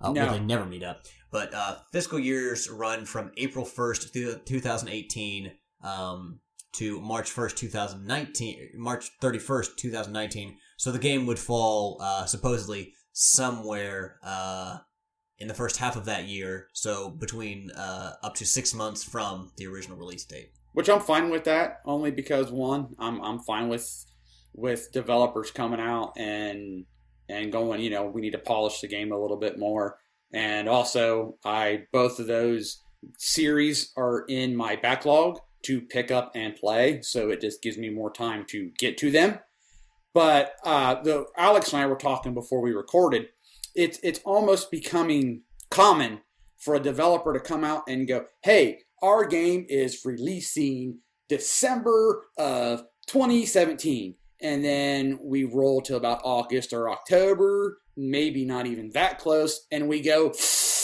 you know what? We're gonna push it back. It's like, well, you know what? Don't don't give me a set release date. Give me a window. And then when you get into that window, you can either set a firm release date or go, you know what? we need to widen this window a little bit because we're not quite there. Because anymore, anymore, anybody So- sees a firm release date, and what do we all go? That's going to get delayed. Yeah, I mean, 2K Games is kind of, well, I shouldn't say notorious, but they are known to pull back their games if necessary. You know, with Red Dead Redemption and the Bioshock, Bioshock series, we've all seen delays for those. And it's always worked out well for them because they just make really good games or they release really good games. So I, I, you know, I've always been of the mind where if you need more time to make a game, then make the game. Uh, you, you might have to help, or sorry, if you need more time to make the game great, take the time to make the game great. And Yields, you might need to help me with this because I think that you've quoted this on the show before. I believe it was a Nintendo executive, and maybe it was Shigeru Miyamoto, where he said, "A bad game Yes. is forever." You, you, you I believe that was Shigeru. Yeah, a, a So- bad game is forever. So we, we've and we, we've said this before on the show, just like just like you just said, Alex, that none of us have a problem if you pull the game and you're you you you found flaws in your game that you need to address, and if we launch it, if we we won't be able to fix it before launch, so we need to push back the launch so that way we can fix it. I, none of us have a problem with that, but if you uh, rush a game and have issues with it, it it's hard to recover those initial sales because everybody has a a uh, a bad taste in their mouths. I I point to a game recently that I was somewhat interested in, uh, uh, Raid, World War II. Um, it was uh, it's a shooter, World War II shooter made by the people. I'm drawing a blank on the developer, but people who made. Uh, why am I drawing a blank on that? Payday. Right, Starbreeze and Overkill Software. Yeah, and I was like, awesome, World War II. That's my genre. It, it, what I saw of gameplay trailers and, and some demos that people were doing. Oh, this looks like fun. And when it launched, I guess from some of the reviews I've read and people commenting from other sites, is that it bombed. It like even the patch didn't fix it, and it's just like, oh, like I wanted to buy it because it looks so cool, but everybody says it's broke and and and and, and, that hesitates Yeah, I me from buying something that that that genre is in my wheelhouse. Well, I mean, the thing is, like, one bad game doesn't just hurt that game, it can hurt that series because sometimes, like, series or and trilogies are planned in advance, and if you do really well the first game, but and then the second game doesn't do so damn well, chances are that third game's not going to get made, and, and a lot of times that studio might be shut the fuck down completely. I mean, we're still, you know, I'm sure we're still all hurting from Visceral Games being shut down by EA not necessarily for the same reasons that we're talking about, but it still sucks to have that much money involved and so much writing on that game to get to score well, but more importantly to sell well. Scores don't- scores don't always So- mean anything, but it the the selling does. Yeah. So I will say that, you know, it may cost you money. It will cost you money to delay a game, but it'll cost you a lot more to release a really shitty game. Absolutely. and that has and for like as long as i can remember like writing about games 2k games has always been very careful about that and has you know it's like you know what we need to delay this game we're going to delay this game you're going to buy it anyway so Yeah, and I played the uh, Far Cry Five and um, the Crew Two at PAX West this year. Far Cry Five, I'm, I'm a big. I mean, I can admit one thing that turned me off about the demo was I was actually in a in a in a aerial combat segment, and uh, so there's like a guy trying to shoot me down with machine guns, and uh, and this was cool. Like I had actually taken back a town, got driven to an airport, refueled a plane they had gotten some makeshift bombs and they like we threw them on some kind of plantation or something. So it was pretty badass. And then it's like this guy was coming after me with a plane, and it was the the classic Far Cry where I bumped into him midair and I managed to like regain you know control, but I like severely had damaged him. I'm like, that's lame. You know, I, I won the demo, but it's like I wanted to shoot him. I wanted to circle and then shoot the damn guy down. I didn't want to just have something like a game glitch like that happen where I like bumped into him. Like I literally bumped a plane, bumped into a plane in midair. So, um, I was a little bit like you know taken aback by that. And then the crew too, it was pretty fun. I just think I I mean it's just like they. I think they just have a lot more to add, especially because it's a very interconnected game. it was kind of cool being able to literally morph from racing in a plane to racing in a car to racing in a boat and to racing in a dirt bike like instantly similar to driver san francisco if anybody remembers that game. So it was actually pretty neat but at the same time i, I think it could have used a little more work um, you know so probably for the crew i think that the delay is actually pretty good. Far cry 5 i think the delay is pretty good. I just i, I hope they, they work on that. Um, I'm pretty excited for Far Cry Five, especially because uh, I mean I loved three. Four was story wise was alright, gameplay wise was fun, um, and then Blood Dragon. I just I honestly wish they just had opened another studio and just focused on that, like a Blood Dragon Assassin Creed, Assassin's Creed. Like holy shit! But um, you know, so I'm, I'm I'm happy to see Far Cry Five return for the first time since 2014. Instead of more zombie games, we need to see more games in the 80s. I want the neon sex of the 1980s.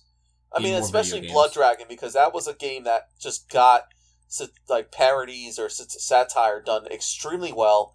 You had uh, from the product descriptions to the characters to the cutscenes.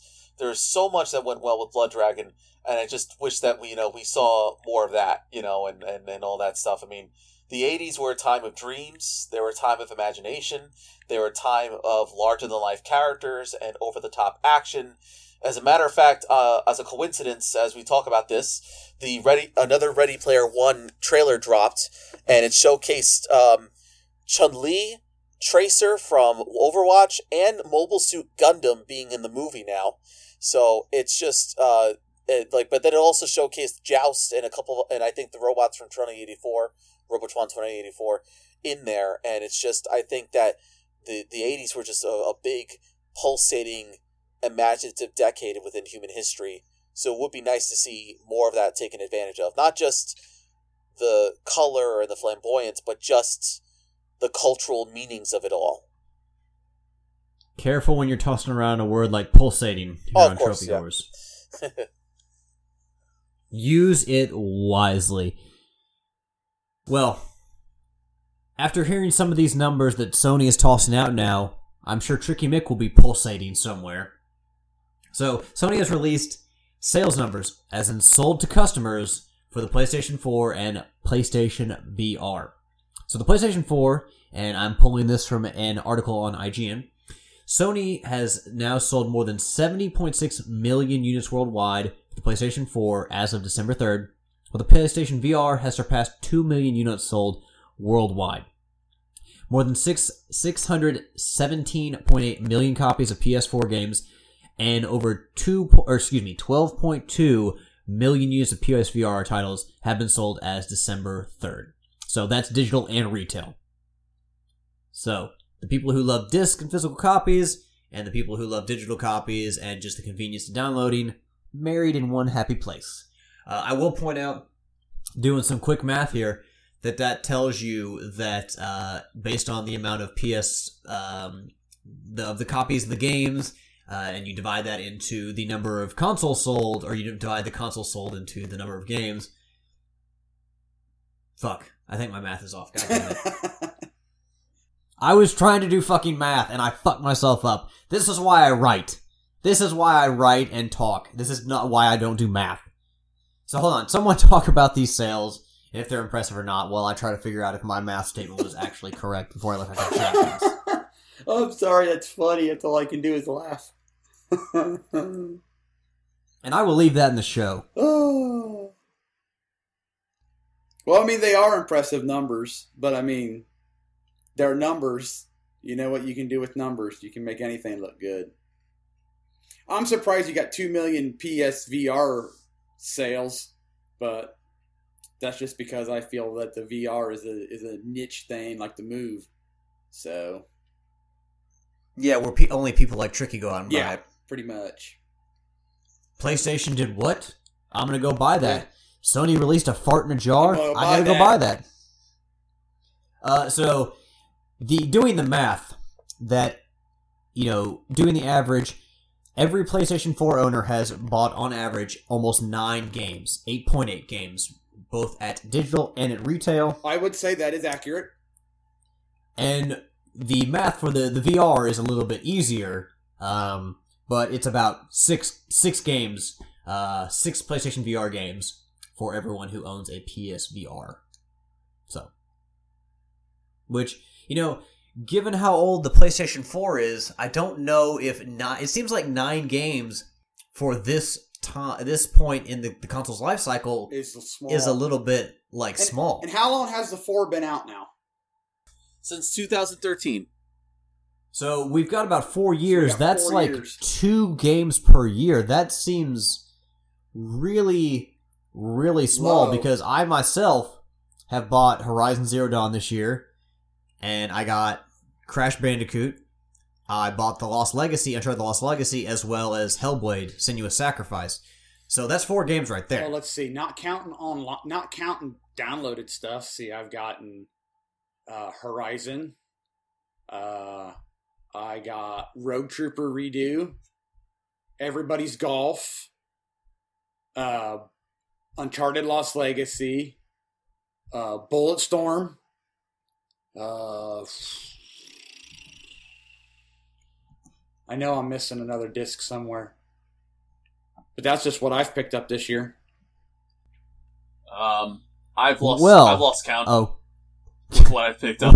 Roberto, Roberto, I've lost count of how many games you played this week. Yeah. Four.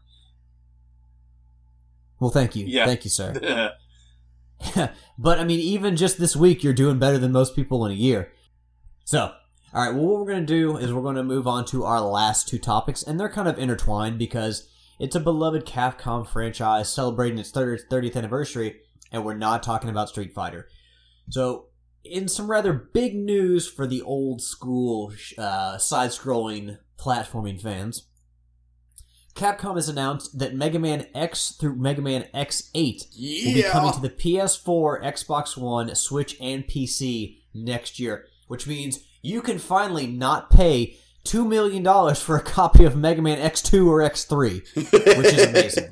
which makes you a very happy trophy hunter. Yes, because I have wanted to play. I've never played those games. I've played X, Mega Man X4, Mega Man X5, and Mega Man X6, but I've never played X2 and X3. So this is fantastic news for me. I'm more excited about that than I am about the other Mega Man news that has come our way. And I, I Still, I was I was interested, pleased with the with that news coming our way, even with the little trailer that they showed. Well, they've done the, the Legacy collections, and they've announced that those will be coming, both of them, to the Switch as well. Uh, but the Legacy collections, you know, they cover the the uh, 8-bit style games as well as 7 and 8, but they stop at 10, so you don't get any of the X games on any of those, and I was waiting and waiting and waiting for them to release those, but I guess we're just going to get them released piecemeal, or like one by one on the network, which is fine with me. Oh, they're not I'll buy- They're, they're not releasing them as a disc bundle. I don't.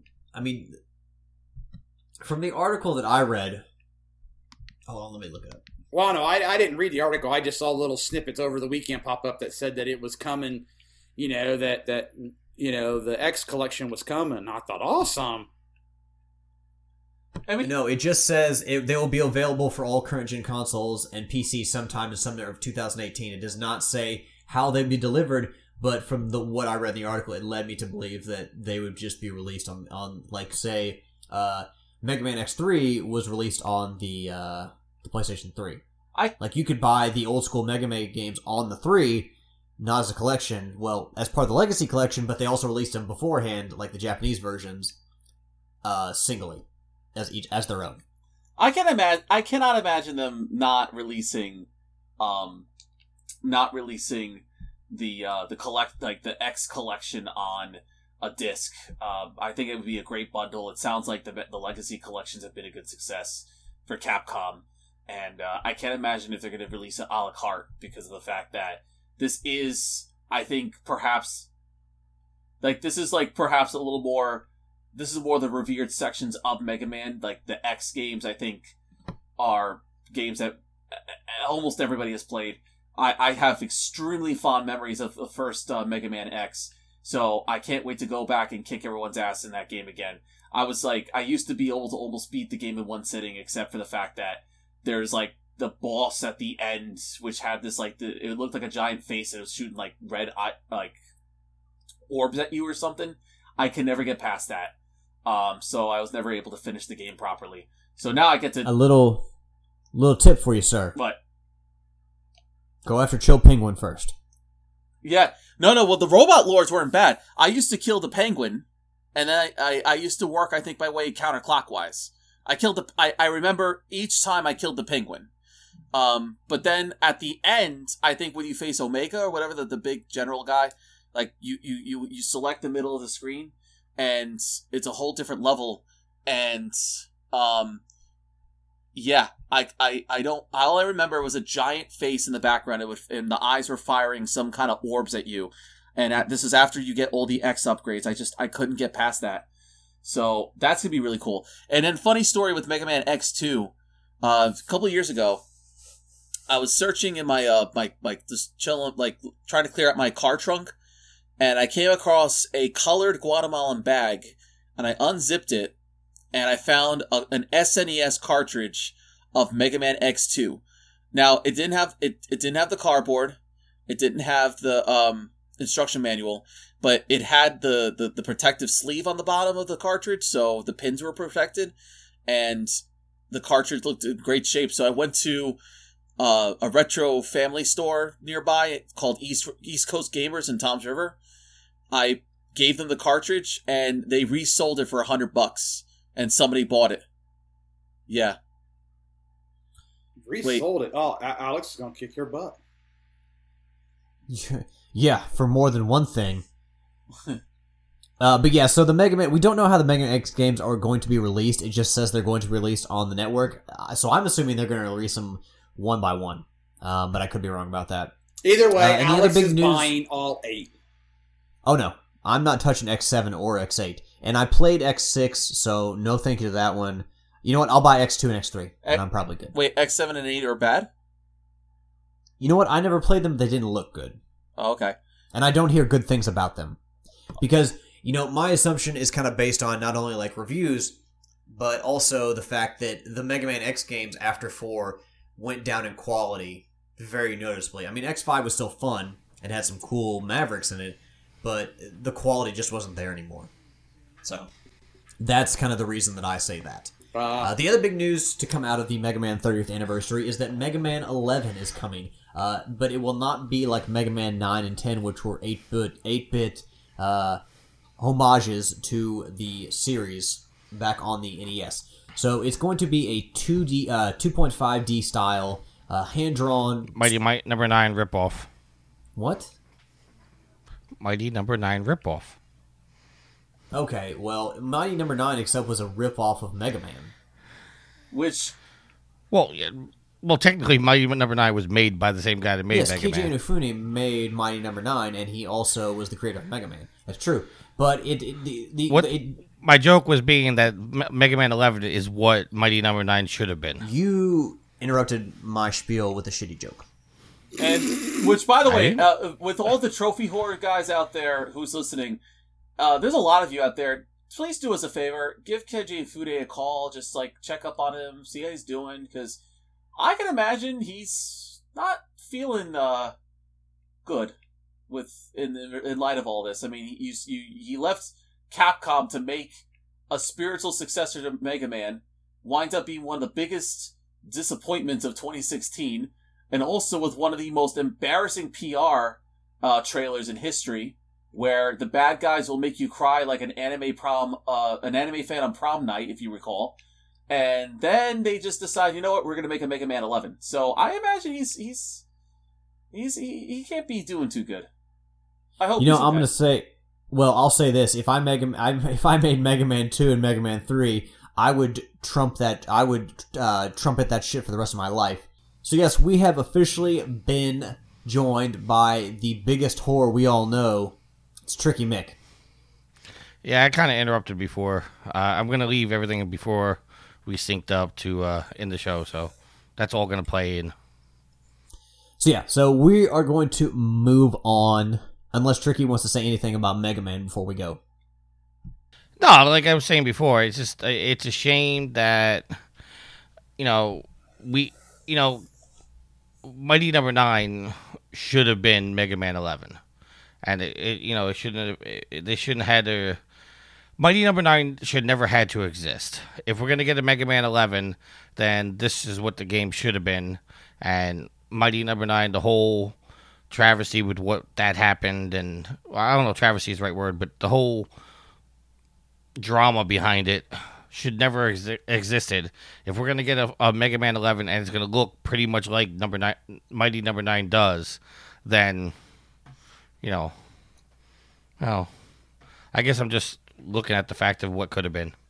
Yeah, I mean, I'm hopeful because of the fact that um, it uh, Capcom did hint a couple months ago that they were trying to resurrect their old IPs again, and maybe after a decade of having a lot of issues, a checkered history for the last ten years with bringing some of these issue these IPs back, perhaps maybe now they feel confident enough that they're going to really, you know, deliver something that generates a true um, impact uh, of, of the Mega Man franchise. I mean, maybe they were looking at what happened with Mighty Number Nine. They said, maybe deep down, I mean, I know it sounds crazy, but maybe they said, you know what, this is pretty crappy. I mean, you know, we can't have like our, this legacy, uh, even though it's not called Mega Man. We can't have But it was Mega Man. right, but like what I mean is like we can't have the legacy be tainted like this. Like just just let's maybe you know what the there there was despite the fact that it was a flop, there was anticipation for this game to be some kind of a successor. So maybe we should just get back into the into the field ourselves and just get back into it. So maybe there's a chance that if it's if it's not going to be great, it's going to be at least good. Um, now me, I have to get back like get back into the Mega Man craze to begin with. I have the I have both Legacy collections, I just haven't played them, and just really get back into the art of what makes these games so great. So uh, that's that's come from my angle, and like I said, I mean, when you look at Capcom the last ten years, I'm sure there was a lot of bad pains, but maybe they're just they're poised right now. I mean, some of the things like I was thinking about all week that they went through. Uh, 2008, the devil, the super, uh, the Super Street Fighter DLC controversy. 2009, the the failure of the Bionic Commando remake. Not not not uh, Bionic Commando Rearm, but there was like a third person Bionic Commando game that was actually I liked it, but you know it didn't do so hot sales wise. The failure of Lost Planet 2, the underwhelming success of Lost Planet 3, the controversies with Devil May Cry 2013, um, just just to name a few there. And maybe now they, you know, and then Keiji Inafune being kind of his departure being kind of a setback too. Maybe now they've just decided that this is, you know, we just got to get back into the rhythm in the game here. Capcom has been fucking up for a long time. Let's be honest about that. It's probably a good thing that they gave DMC to Ninja Theory because they probably would have fucked that up too. Right, like I said, um, you know that like the with the fourth game, you had a highly anticipated action title for the PlayStation 3 and Xbox 360, and unfortunately, uh, it wound up being just it was not bad, but it had it wasn't great. It had very redundant level design, so um, there was that. And then like the other things I mentioned were pretty gaping too. Um, like for example, by like Devil the DLC controversy with Street Fighter, that was something that was very very negatively received. Which, if you recall, Street Fighter had DLC locked onto the disc, and uh, you had to pay for it. And that was kind of seen as a controversy at the time that you know when DLC was being invented. Uh, then, of course, uh, 2009, you had Bionic Commando, which was a third person interpretation sequel of Bionic Commando Rearmed. And unfortunately, the game was it was good, but it just it was right at launch. The game went like to twenty dollars. Here's the thing about Capcom, and we'll we'll move on from this after this. Um, but Capcom has essentially been living off, or they are living off their longtime franchise at this point.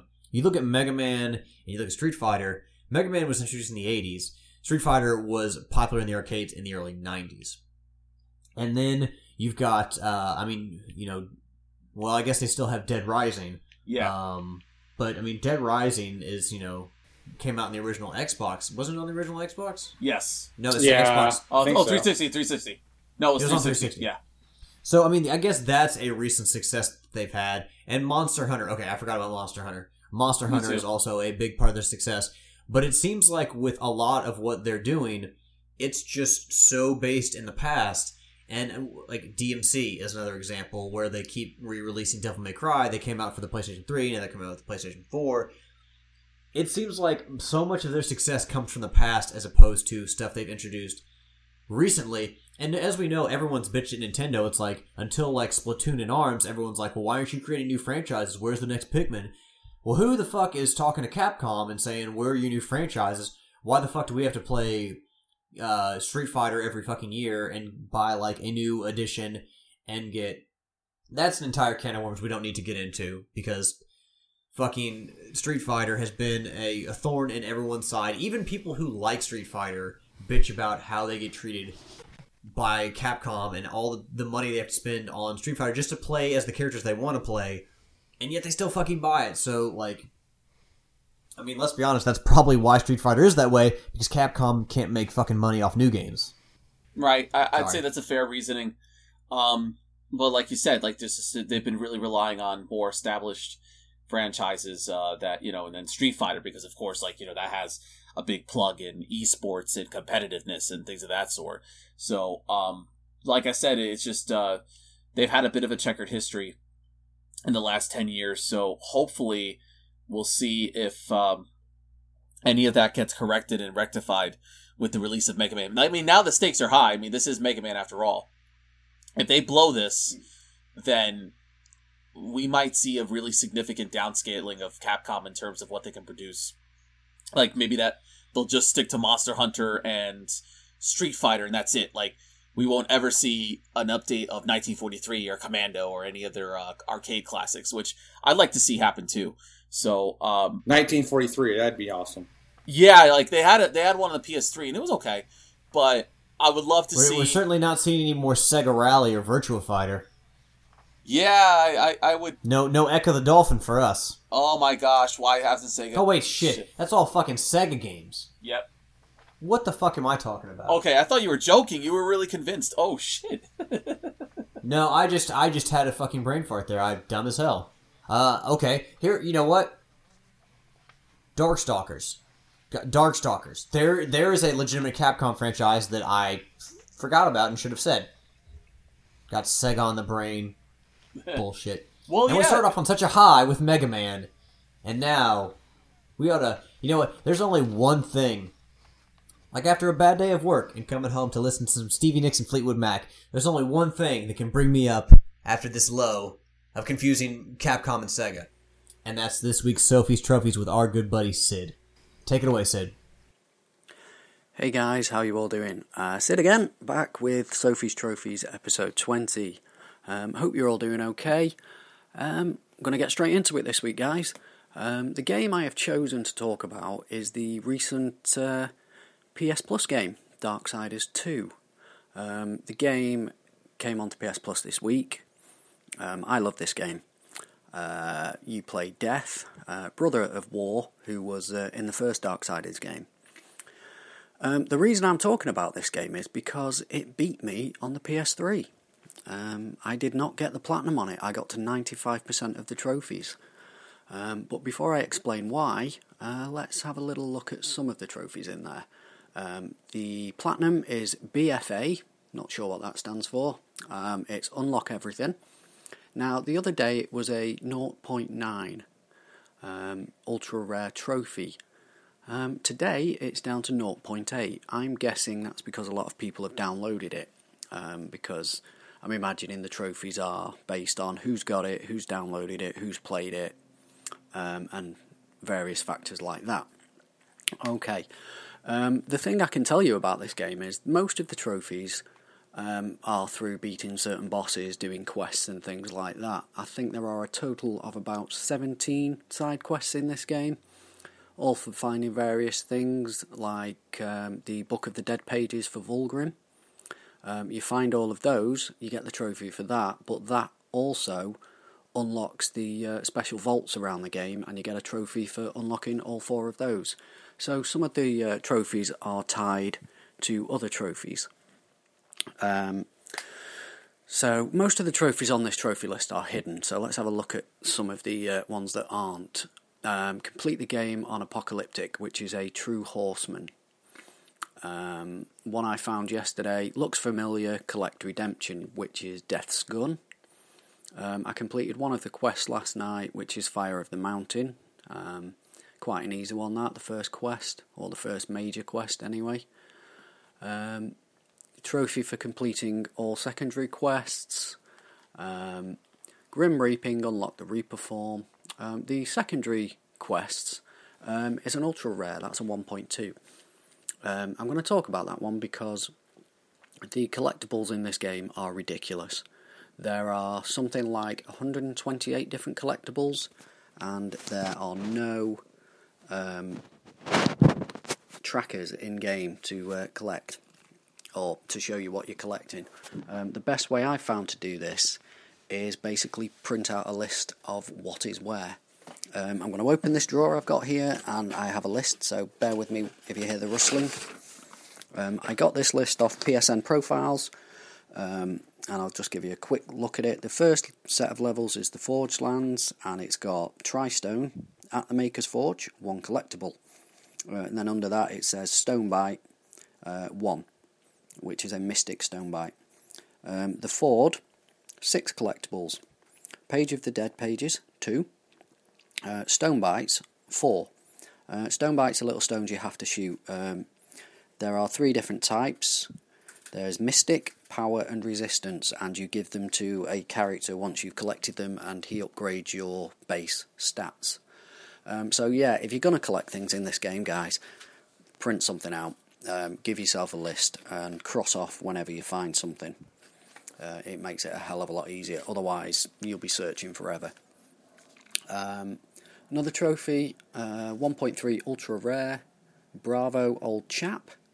Uh, defeat Wicked K. Now he is at the end of the uh, oh, I've forgotten what it's called. Uh, a hundred wave uh, section of the game that opens up later on in the game as you uh, find cards. Uh, you unlock 25 levels at a time. Uh, there you go. Sorry, guys. Um, is there anyone else? That's another ultra rare. That's uh, Complete the Crucible, which is the um, 100 wave level I was just talking about. For some reason, I completely forgot the name. Um, right, so the trophies I missed on the last go through of this game are basically defeat Wicked K and uh, complete the Crucible. Because, um, well, basically, I was an idiot. I sold a load of uh, weapons. Um, you pick up weapons in this game as loot drops. There are different tiers, different colours, purple being uh, possessed weapons which you can feed other weapons to to make them stronger. Each weapon has different stats like um, health drain or fire or various things like that. Um, and I got rid of all the good ones. Um, and it made the Crucible just a little bit too hard for me, to be fair. Um, you know, I didn't have any decent weapons to uh, do what I needed to do. So this time round, I'm going to be very, very um, safe and not sell any weapons with a decent uh, stat to them. Um, so that's a bit of advice for you on that one. There you go. Two bits of advice: make a list and don't sell your good stuff. Um, so the general game itself follows Death um, trying to free his brother War, uh, like I said from the first game. Um, plays like a pretty much a standard 3D adventure game um, with the loot thrown in it. So you know, I think they kind of got that from games like Borderlands and MMOs. Um, it's a big game, a very long game. It will take many hours to complete. Um, I'm not going to tell you too much about it because I think people should just play it. But that's just a couple of tips for some of the trophies, which can be a little bit um, annoying in this game because if you if you don't have a list to write down what you found, you're just going to be looking forever because it is a huge game. Um, but overall, I love this game. You know, I'm very, very annoyed that I uh, didn't get the platinum on the PS3. Um, I sold my PS3 to a friend at work. Uh, before I actually finished it, I was on that section. Um, I'd done it about four or five times, and it was it was annoying me. Um, and somebody wanted my PS3, so I was like, okay, because um, I knew it was on the PS4 anyway. Um, so, yeah, I think good game, well worth playing, really worth playing now. It's free. Um, you know, I think it's a really, really good deal um, to get on that. Oh, one other trophy to talk about. Um, this is a new trophy for this game. Uh, it's an ultra rare again, a 1.2, and it's called It's Definitive. And it's complete the game on Definitive Edition. Really strange word to say that. Um, which is the new difficulty. Um, there's apocalyptic difficulty, and uh, then there's definitive, uh, which has been added for this version of the game because they got rid of some of the online functionality of the game. Um, so that's what I'm playing through on. It is quite a bit harder by the looks of it. Um, and when I do the Crucible, I will probably knock it down to easy to do the Crucible, but not before I have everything else. Um, so, yeah, that's it for this week, guys. Hope that just uh, gives you a little taster of that game. Well worth playing, um, and I can't wait for Darksiders 3. Um, so, yeah, as always, if you want to get in touch with me, Sidders1978 on the PSN, um, Sid at Proven Gamer on the email, or through the Trophy Whores Facebook group. Um, I don't go on Twitter that much, so I'm not going to give my Twitter handle out really. Um, I'll do it one last time now. It's at Sydney. Um, but from now on, I'm not really going to use it because I don't use Twitter that much. Um, but yeah, thanks for listening, guys. Hope that was okay this week, and uh, keep getting those trophies. Bye. And we're back, which means Tricky is taking over for me because I've been talking entirely too much. All right, so our topic of the week this week, uh, we're gonna go into our winners and losers from our predictions. Uh, quickly going over the predictions, our good man Sid, who you just heard from with Sophie's trophies, uh, he sent in the results of our predictions. Gentlemen, are you ready? Yeah. Sure. All right, starting with Roberto. Roberto's first uh, prediction: Borderlands 3 will get a tease. He said, "No word, zero points." Second prediction: 343 will tease the next Halo. No Halo teased, zero points. Number three: Sony will unveil a new shooter, likely a Killzone or possibly resurrecting an old IP like SOCOM. He says, "Firewall shooter for PSVR." He gave you a point. Cool. Thank you. Nintendo will bring in a new exclusive. I'd have to guess F Zero. He said didn't happen. Zero points. Uh, your fifth prediction was Hitman will tease a season two. Nothing on this. Zero points. And your crazy prediction was Hitman. Excuse me. Your crazy prediction was Siphon Filter will return as a new exclusive from Sony, a sequel to the PSP classic Siphon Filter Logan Shadow, in which the game ended on a cliffhanger. The game will be handed by a new studio. He said, "Nope, zero points." So Roberto, you got a total of one point. Yay! One is a lovely stumper. First is the worst. Second Matt. is the best. It, it's better than half a point. Yeah. Uh, Matt, who's not here to hear this, but he'll hear this when the show releases. His first prediction: Bloodborne 2 teaser trailer release window 2018. He uh Sid says teaser trailer more likely Bloodborne half a point. So I, I know you guys talked about the teaser trailer earlier, uh, but Sid gave you a half a point there, Matt, for for that. Uh, second prediction: Last of Us gameplay. Ellie or Joel show up. Not shown. Zero points. Number three: Cyberpunk 2077 trailer gameplay and release window. No word. Zero points. Fourth prediction: Death Stranding gameplay trailer not pre-rendered in engine, shown but pre-rendered. Half a point. Uh, Red Dead Redemption 2 multiplayer reveal. GTA GTA Online, but with horses, brah. Not shown, zero points. And his crazy prediction was Telltale ga- Telltale's games, Stranger Things.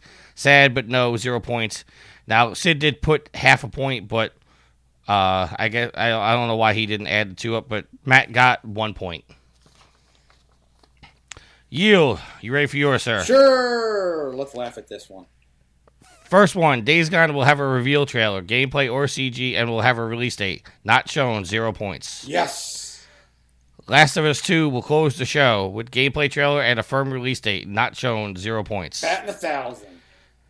Spider Man will have gameplay trailer with a release date, sometime Q2, Q3. Not shown, zero points. Yes. Red Dead Redemption will have a new trailer with a release window of May to August 2018. Not shown, zero points. Quantic Dream will show more on Detroit Become Human with a release date given. Shown, played, coming out spring 2018. One point. Yes. Not scoreless. That's very, That's very liberal there, Sid. I don't know if I would have gave him that one.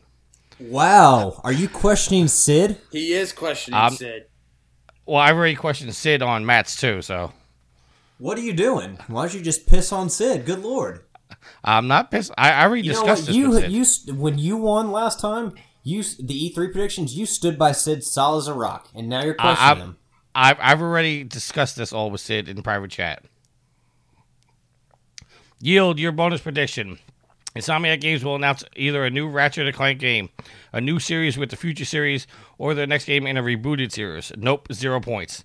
Yield a total of one point. Hey, I'm tied for first. Steven. Go, first prediction Ghost of Tsushima will be single player only, no online multiplayer of any kind, not shown, zero points. Spider Man will get a release date November 2018, no release date, zero points. Dreams will, will be revealed and free to play. A new trailer, not free to play, half a point. Uh, PSVR's Black Friday price drop will be the new price. Bundles will now be two ninety nine instead of three ninety nine. No price drop or new price, zero points. Spyro Remastered announced. Unfortunately, not zero points.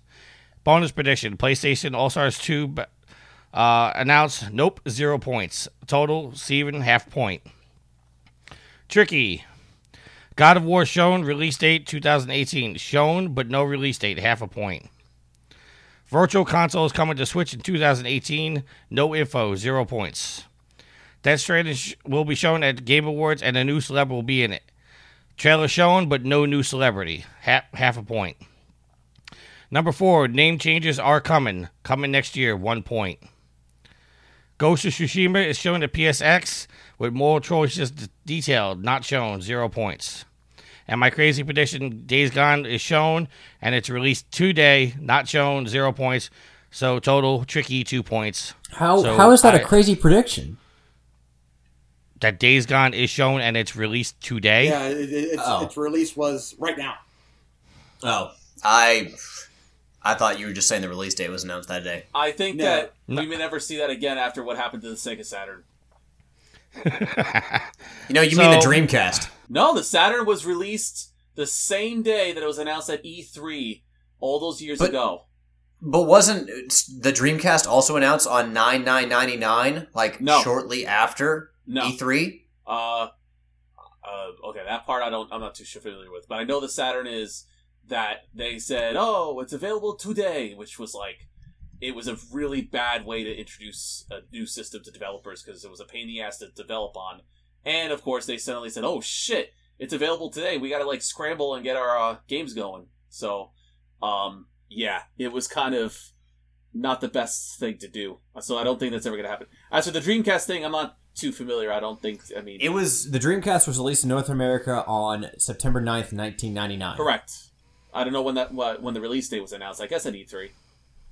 Well, E3 is typically at the end of August, early September, so No, it's in June.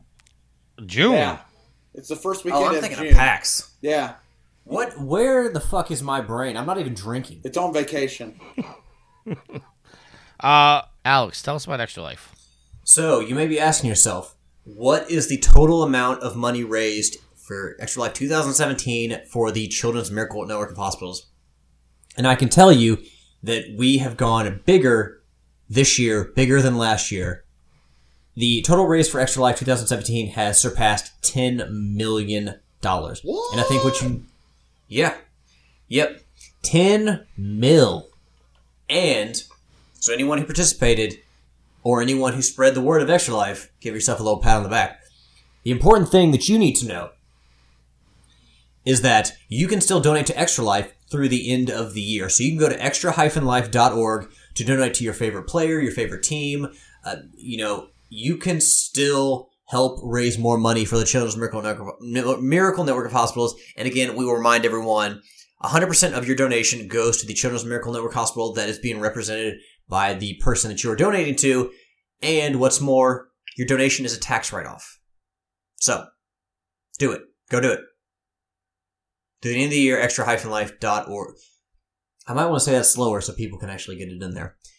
Type in your address bar, extra-life.org. Go donate some money and help some sick kids. The motto for Extra Life is play games, heal kids. It's the perfect win-win situation. So until next year, when Extra Life 2018 kicks off, help raise a few a little bit more money to jack up that that 10 mil.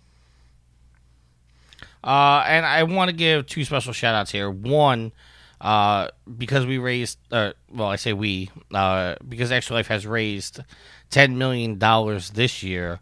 Uh, since its start in 2008, Extra Life has raised over $40 million total over the years.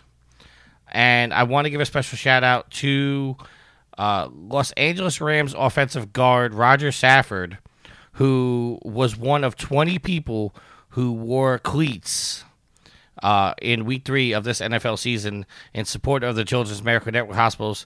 But uh, Rodger Saffold himself wore blue cleats with the Extra Life logos on them as he played the game. He donated them to charity. He auctioned them off and then donated the money from those proceeds to help raise money for the cause. So, I want to give a special shout out to him. uh, our next, uh, our next sponsor is Amazon. If you could and would each and every time you do your shopping on Amazon, stop by Proven Gamer first. Click on any Amazon link and continue with your normal shopping. Doesn't cost you anything extra and does help out the site tremendously. And if you do shop on Amazon and you are Amazon Prime, please know that you can go over to twitch.tv backslash proven gamer and become a Twitch Prime member in which you are able to subscribe for free once a month. Yes, you do have to renew it every single month, but you can go to, to the Twitch page and subscribe to your favorite streamers. Uh, if you don't if you don't uh, subscribe to somebody, you're just throwing away the money. It's free money, it doesn't cost you anything extra. Uh, so go support your your favorite streamer, and we just hope that's us. If you choose to go over to Proven Gamer and do uh, Twitch.tv slash Proven Gamer do that for us. Uh, and our last sponsor is our Patreon. We are trying to raise money uh, to keep the lights on here, pay the staff, whatnot. So if you could would find your way over to patreon.com backslash proven gamer and donate what you can. Uh, I, I I was asked to point out that it is a monthly subscription. So once you sign up for say five dollars, it does charge you five dollars a month every month until you cancel it. You could raise it up, you can lower it, you can cancel it anytime. It does not matter. But I was asked to point that out because somebody who signed up for the Patreon didn't realize that it was wasn't a one time thing. It was a monthly subscription. So I was asked to point that out. Uh, but with that being said, let's close out the show with some shout outs. So, all right. Uh, first and foremost, I want to thank the listeners for being awesome and joining us every week despite the ejaculation jokes. Uh, we don't do them very often, so, you know. But when we do, it rains down.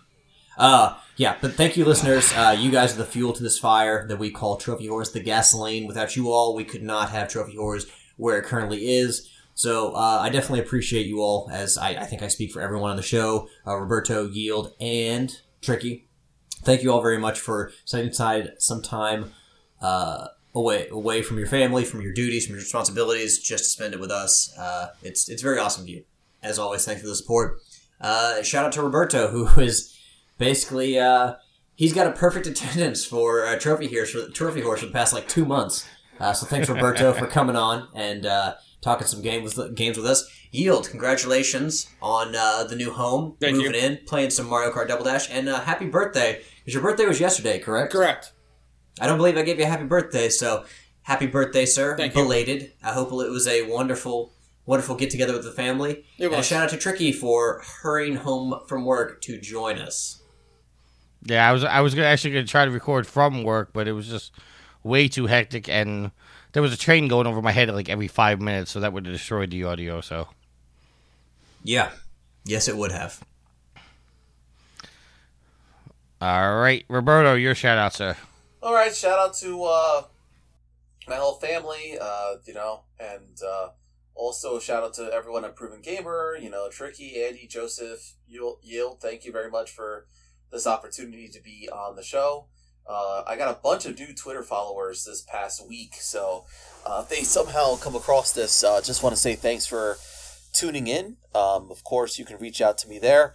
Um, I have uh, I've, I'm always sharing like you know hashtag Screenshot Saturday posts and all that and video clips. So uh, thank you for that as well.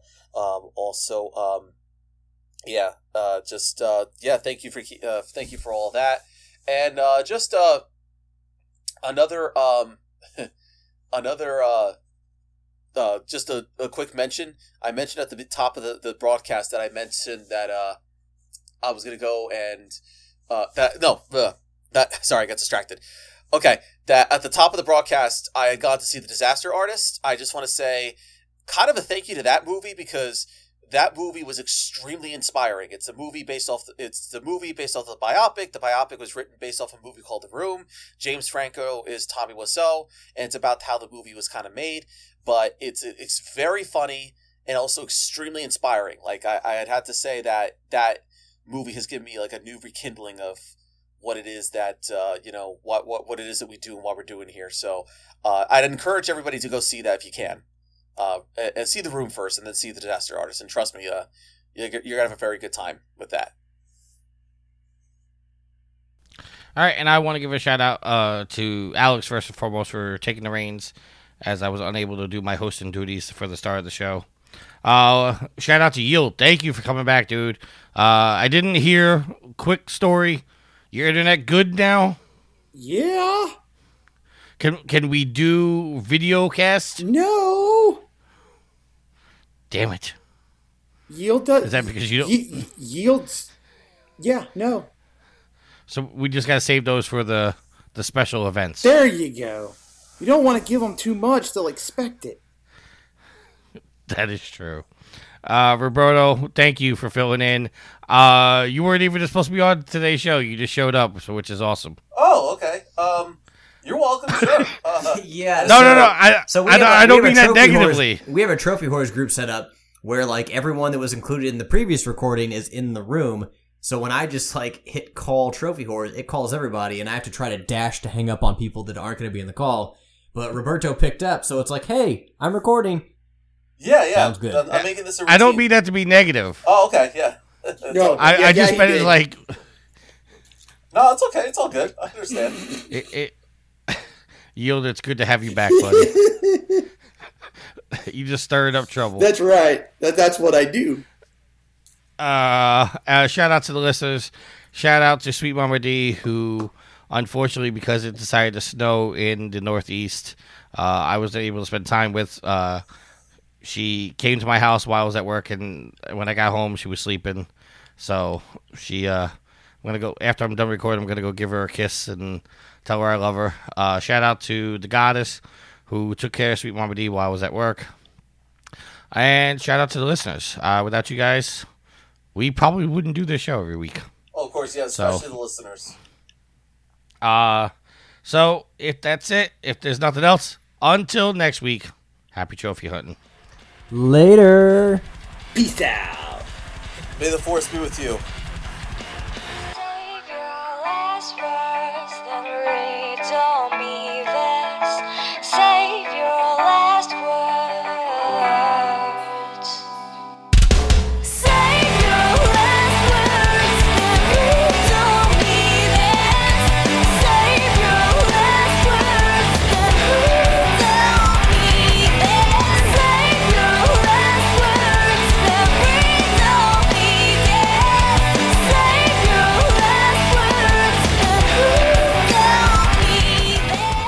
The theme song is Venus by the band Even off their album Zenith. Permission granted by the band and 12 Stone Records. You can find them on Facebook by going to www.facebook.com slash evenphilippines.